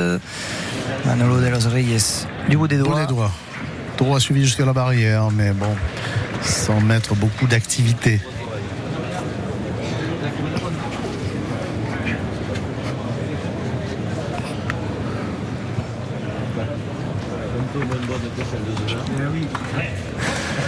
Ah, là encore, hein. Aïe, aïe, aïe, aïe, il a coupé. Passage Gomez Escorial. Ouais, il a laissé qu'une banderille. Il a coupé ce taureau. Bien. Ah, ce Il sera ne un- fait pas montre de qualité celui-là. Distrait, arrêté, coupant, alternant les charges courtes puis les arrêts immédiats, impromptus, imprévisibles. Bouche fermée, tête haute, comme les précédents. Pour Adrien Salinck. Dernier taureau de cette Bah, première en tout corrida cas, du cycle. euh, Adrien, il est décidé, déterminé. Il va offrir ce taureau Eh oui. au public. Preuve en est, c'est que voilà. Va- En plus, avec une attitude euh, conquérante, positive. C'est comme ça qu'on qu'on l'apprécie, ce garçon. C'est quand euh, il exprime pleinement son enthousiasme, sa façon d'être naturelle, de euh, bah, d'aller chercher euh, chercher le positif dans chaque dans chaque instant. On le voit, il a la mâchoire serrée, le regard noir. C'est un garçon qui a un très fort caractère. Une En forte cas, personnalité. Il semble y croire. Par le bas, Ouais, genou fléchi. Taureau qui vient, attention, qui vient un peu croisé. ouais, À droite, bien. ça va mieux. À Pas gauche, mal le ce début qui vient un encore. peu sur, euh, sur le torero. Joli Ouais. et efficace. Ouais. Taureau qui a cédé des pattes avant. Oui, à la fois esthétique et à la fois euh, techniquement euh, intéressant pour euh, châtier le taureau, le mener, le mettre sur une bonne trajectoire. Et malheureusement, on le voit sur cette passe de poitrine qui, était, qui est une passe facile pour un taureau, la passe de poitrine. Ça va droit, il a juste à lever la tête. Et Et même sur celle-là, euh, il a eu du mal à le faire. Ouais. Il a gagné en calme, il a gagné en, en maîtrise, c'est sûr. Les saisons passant, Adrien Salinck s'est forgé avec le caractère qui est le sien et sa détermination, que l'on a connu dès son jeune âge, Et une espèce de certitude, entre guillemets, quant à la manière d'aborder les choses. C'est ce qu'il est en train de faire. Ouais, c'est remarquable de voir qu'il prend beaucoup de temps, euh, laisse faire le taureau, le laisse venir sans l'obliger, à droite, toujours en étant bien positionné. Voilà. Tente de l'accompagner du mieux possible. De la mouletta et du corps, de la voix. Bien à droite, avec sitio tous. Immédiat, immédiat. Changement de main, la passe de poitrine, c'est lié, c'est bien. De l'émotion, oui. Il porte sur le public, Adrien Salin. Ouais. Il a une, euh, une façon de faire une tauromachie totalement inspirée de, de ce qu'étaient les premières années du Rouli. Cette façon de, sort de son école aussi. Eh oui, Bien sûr. façon de faire de la circulation, la façon d'amener la mouletta, le corps qui va pousser plus loin derrière, les passes de poitrine et la façon d'aller chercher le public. Tout ça est très marqué de, de ce saut-là. Le Molinette enchaîné sur une passe à droite, avec du sitio, quasiment Ouais. plein centre-piste. Il est bon, il, est garde, fort, il le garde. il est imposant, il est autoritaire, il sait faire. La liaison sur presque les redondances. Ouais, sur presque rien parce qu'il n'y a pas de, de grande charge, si ce n'est que C'est Salenk qui pivote beaucoup en laissant la muleta euh, sous le, le mus- le museau du taureau ou devant les yeux du taureau. Tu vois aussi, euh, la charge de l'expérience, cette façon qu'il a de marcher maintenant à quelques pas du taureau, tout en maintenant l'intérêt et du public et du taureau, mais en laissant le Paliares se récupérer parce qu'il a été extrêmement exigeant sur les deux séries précédentes. Ah, il est dans une belle après-midi, euh, Adrien. Il est dans un bon moment. Ouais, Dans une bonne saison et dans un bon moment. Par devant à droite, passer la main Changement de main à gauche, à gauche. Et on va voir comment répond le taureau à gauche. Attention. c'est moins fluide du coup. Ouais, il est obligé de rompre, il va se repositionner. Ouais, il a été un peu gourmand peut-être Ouais, sur ce coup-là. Il a pensé que ça, que ça filerait seul et droit, mais il va falloir lui apprendre à ce taureau à charger à gauche. il lui fait signe avec l'épée, tu te calmes. Mouletta à mi-hauteur. Allez, tout de suite, au toquet. Oui, le dérote. La moulette a tenu peut-être un peu haute aussi. Peut-être trop en arrière, la moulette. La mettre plus devant, sans doute. Sur ce côté gauche. En passer des, peut-être, oui, c'est ce qu'il fait. Là, de suite, en insistant, au toquet. Immédiatement, là encore. Voilà, c'est mieux. Petit à petit. Alors, sans le sitio qu'il avait précédemment. Mais en arrivant à imposer. Allez. Passe de poitrine sur la corne droite, Yeah. longue. Ah, c'est un enchaînement euh, C'est méritoire. ouais, méritoire, exactement.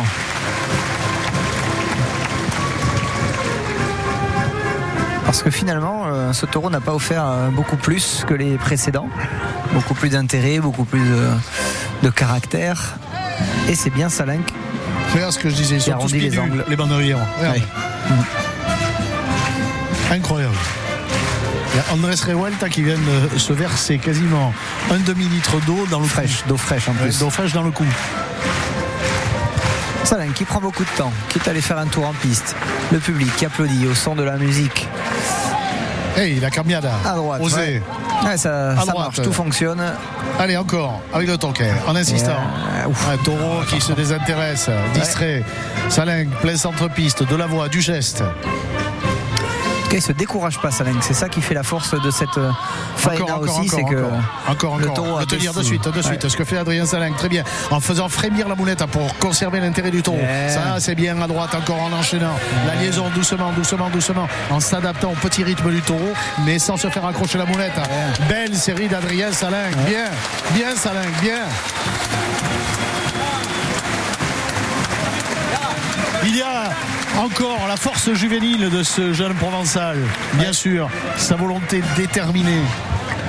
Ah, c'est remarquable. C'est euh, joli à d'avoir, voir, hein. euh, Ouais, d'avoir euh, su maintenir euh, l'intérêt de, de ce taureau, qui n'en avait aucun. C'est- d'avoir inventé l'intérêt de ce taureau. Ça, c'est très fort. Euh, et puis ce, ce final qui est vraiment bien mené, où il s'est enroulé dans le flanc avec un taureau qui avait la tête à, à mi-hauteur, qui n'avait euh, pas de charge quasiment. Et c'est le, le liant qui a été, euh, qui a été euh, apprécié par le public. Il aura fait le job, hein, il aura été euh, remarquable tout au long de l'après-midi, de par, bah, de par cet enthousiasme, même si on n'a pas de bons collaborateurs, c'est pas grave. Je vais vous donner le meilleur de moi-même. Et je vais exiger de taureau qu'il m'obéisse. Qu'il se soumette à ma volonté. Force de caractère. Hein, Ouais, il a été chef d'orchestre aujourd'hui, euh, autant en piste qu'avec euh, le taureau, qu'avec les taureaux, qu'avec sa quadrilla, qu'avec le public. C'est lui qui a mené, qui a donné le tempo à tout le monde. Et quand un torero parvient à faire ça, eh ben, ça ne peut que fonctionner. Pour tuer Adrien Salingue. Avec ce mouvement de l'épaule, hein, depuis qu'il avait été blessé en noyade nocturne à Mont-de-Marsan, il est toujours obligé d'avoir ce geste Estocade. de dégagement. Ouais, une demi-épée, trois quarts même. En place. Trois quarts en place, ça peut le faire. Un Elle est en place. en Elle est un peu plate aussi. On va voir si elle va être efficace. Le fait d'être plate, généralement, euh, c'est plus dur. Mais il a mis un bon coup de poing. Donc euh, peut-être qu'elle a, qu'elle a touché quelque chose. Voyons voir. Alors pour ceux qui se demandent, hein, c'est très technique. C'est peut-être pas. Allez, ça Il est tombé. Le taureau est tombé. Il est tombé. Bon. Manolo de los Reyes à la puntilla. Ouais, Ouais, pour aller euh, peut-être offrir un succès Ah, à relevé. et à Dommage. C'est relevé, c'est dommage. C'est dommage. Ah, c'est dommage. Aïe, aïe. Manolo, avec Ouais. toute la bonne intention du monde. Ouais, c'est pourtant un il va retourner, il va retourner. héros, Il va retourner. Voilà, il retourne le taureau. Allez, Manolo, ferme. Coup de poignet, ferme. Ouais, qui est pas un garçon stressé normalement, donc ça devrait, ça devrait le faire. Voilà, Bien. c'est- parfait. Bien, Manolo. Exactement. Alors. c'est parfait et ça va. Moi, je dis, ça peut le faire. bien sûr ça va Moi, le je faire. dis, ça peut le faire. parce que les gens vont vouloir On commence que, à sortir les mouchoirs. que hein. Triomphe aujourd'hui, sorte en, en triomphe à Omblos pour l'ensemble de son après-midi d'un très très bon niveau. Et ben voilà, ça s'agite hein, les mouchoirs un peu partout. Oui. C'est unanime, c'est majoritaire. Je les ai comptés. C'est la pétition. Je les ai comptés, c'est Ah bah, si majoritaire. je les ai comptés, alors c'est bon. C'est bon. Allez, ça réclame et ça devrait Oui, ça va obtenir. pas tarder, ça va pas tarder. On te- on t'appelle en Barrera. Qui c'est qui m'appelle Bernard Dussarac, le Titi. Qui va bien, qui est en marère. Vieux camarade. Une oreille pour Adrien Salenx qui fait une plus une, deux au total. Il sortira en triomphe des arènes de Dax. Eh ben voilà, hein. La volonté, la détermination d'un jeune homme. Non. Enfin, j'ai- pas vu, mais je pense pas qu'il y en ait deux. On me demande. une, je pense que c'est euh, une oreille très belle, légitime, mais euh, voilà, il n'y a pas eu l'émotion et puis surtout, il n'y a pas eu d'adversité. Il n'y a pas eu de taureau, c'est lui qui a tout inventé. Aujourd'hui, Adrien, avec son premier autant qu'avec son second, il a inventé euh, l'intérêt, il a inventé les faenas. À force de son poignet, de technique, d'engagement, d'enthousiasme, de caractère et de croire aux choses. C'est comme quoi on dit que c'est un secret, ça n'en est pas un, Pab. Quand on croit aux choses, c'est plus facile qu'elles arrivent. En tout cas, on s'y prépare mieux et on transmet des choses beaucoup plus belles et beaucoup plus positives. La preuve en est, c'est que le public a répondu euh, aux deux faenas d'Adrien Salenk. Que tu cherches peut-être un- à, Oui, avant à qu'il sorte à. Ouais, oui. Avant qu'il sorte à Romance. Vincent Scorial est en train de lui retirer les matchs comme on en fait habituellement. Tu t'es fait voler la vedette parce qu'il est en train Oui. de répondre à, à un autre micro que le nôtre. Qu'est-ce C'est que sûr. c'est ça, Pab Fais-toi respecter. Adri. Adri. Tu te fais pas respecter, Pab. Qu'est-ce que c'est ça Adri. Bon, eh ben, il va chercher son oreille. Tant pis. C'est comme ça. tu auras l'occasion euh, après, après son tour de piste. Parce Oui, que les deux autres pas, vont, les pas. deux autres, bon, si je pense les deux autres vont sortir en- euh, avant lui. Bon, je vais aller voir, je vais essayer de le récupérer. Non mais là les- on va le laisser faire son tour de piste, mais avant sa sortie en triomphe, il y aura euh, Emilio de Justo et Fernando Robleño qui vont sortir euh, de piste. Va vous donner un petit résumé de cette corrida. Pendant que Adrien entame sa Vuelta. Corrida de Payalaes qui nous a laissé sur notre fin assez décevante dans l'ensemble parce qu'elle a globalement manqué de combativité, de caste, dû peut-être euh, aussi à la chaleur, à la chaleur lourde et pesante qu'il y a eu euh, ces jours-ci, qu'il a fait sur Dax ces jours-ci, qu'il fait encore aujourd'hui. Et on a senti que ça manquait vraiment de gaz, vraiment de punch et d'énergie dans Ça les jambes. de beaucoup de choses, Ouais, de oui, beaucoup de choses, ouais. On parle bien entendu des taureaux. Et puis sur euh, les garçons, hein, on aura eu, euh, à mon sens, une merveilleuse faena offerte par Fernando Robleño avec son second taureau, un taureau avisé, un taureau dangereux, un taureau poignant, peut-être euh, le taureau le plus, le plus intéressant ou le seul finalement intéressant de cette corrida. Et Robleño merveilleux. Emilio de Justo euh, peu servi, mal servi au sorteo, qui n'a pas eu de chance avec ses taureaux, notamment le second, le pire de l'envoi. Sans nul doute, taureau totalement arrêté, désintéressé de tout ce qui pouvait se passer en piste. Et Adrien Salin qui lui a touché un lot euh, finalement un petit peu plus mobile, ou alors je serais tenté de dire qu'il s'est servi Oui, lui oui, oui, je pense mieux de la mobilité que des taureaux. lui a su euh, expurger le peu qu'avaient ses taureaux. Et surtout, je rajouterais, alors ça n'est pas que les autres ne soient pas déterminés, mais la rage de sa jeunesse, la volonté de s'imposer, ce qu'il nous a dit encore, ce matin on l'a entendu dans Caliron sur France Bleu Gascogne, cette volonté de ne pas rater les trois rendez-vous que sont sur sa fin de temporade à Bayonne, Dax et Nîmes. Donc voilà, le guet est presque traversé puisque il y a eu Bayonne, il y a Dax. On va attendre à Nîmes pour qu'il soit complètement satisfait. Il espère beaucoup que ses succès, que ses affirmations de Satoru Machi lui ouvriront enfin les portes de l'Espagne, ce qu'il mérite. Bon, avant Oui, les peut-être. Vu euh, sa saison, vu sa situation, vu euh, sa popularité, ça passera nécessairement par, par Madrid ou par une grande arène, par quelques opportunités comme celle-ci. Il est heureux. Parce que euh, pour l'avoir vécu aussi, et c'est encore une réflexion professionnelle, il est encadré par Olivier Barachar. Et donc peut-être ou s'associer à une grande maison espagnole ou s'associer à quelqu'un d'Espagne qui pourrait lui ouvrir ces portes-là.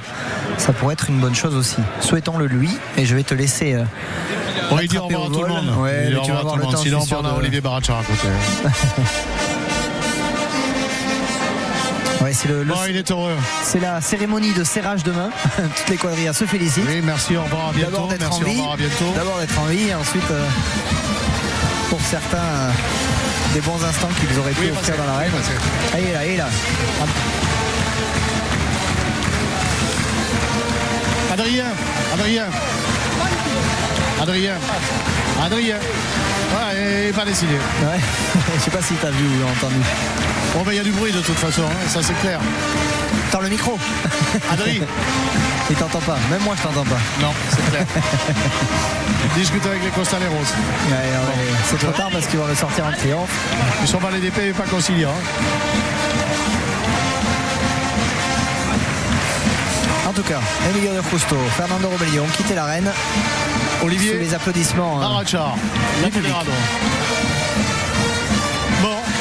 Adrien, euh, on l'a entendu ce matin euh, nous dire il y avait Bayonne, il y avait Dax, il y a eu Bayonne, il a confirmé, il y a Dax aussi. On disait tout à l'heure peut-être des portes ouvertes, oui, il faudrait. Ben oui, euh, à Bayonne, c'est vrai qu'il n'a pas eu le bon lot. Il s'est battu avec euh, beaucoup de responsabilités et peut-être euh, avec beaucoup de pression, peut-être un peu trop.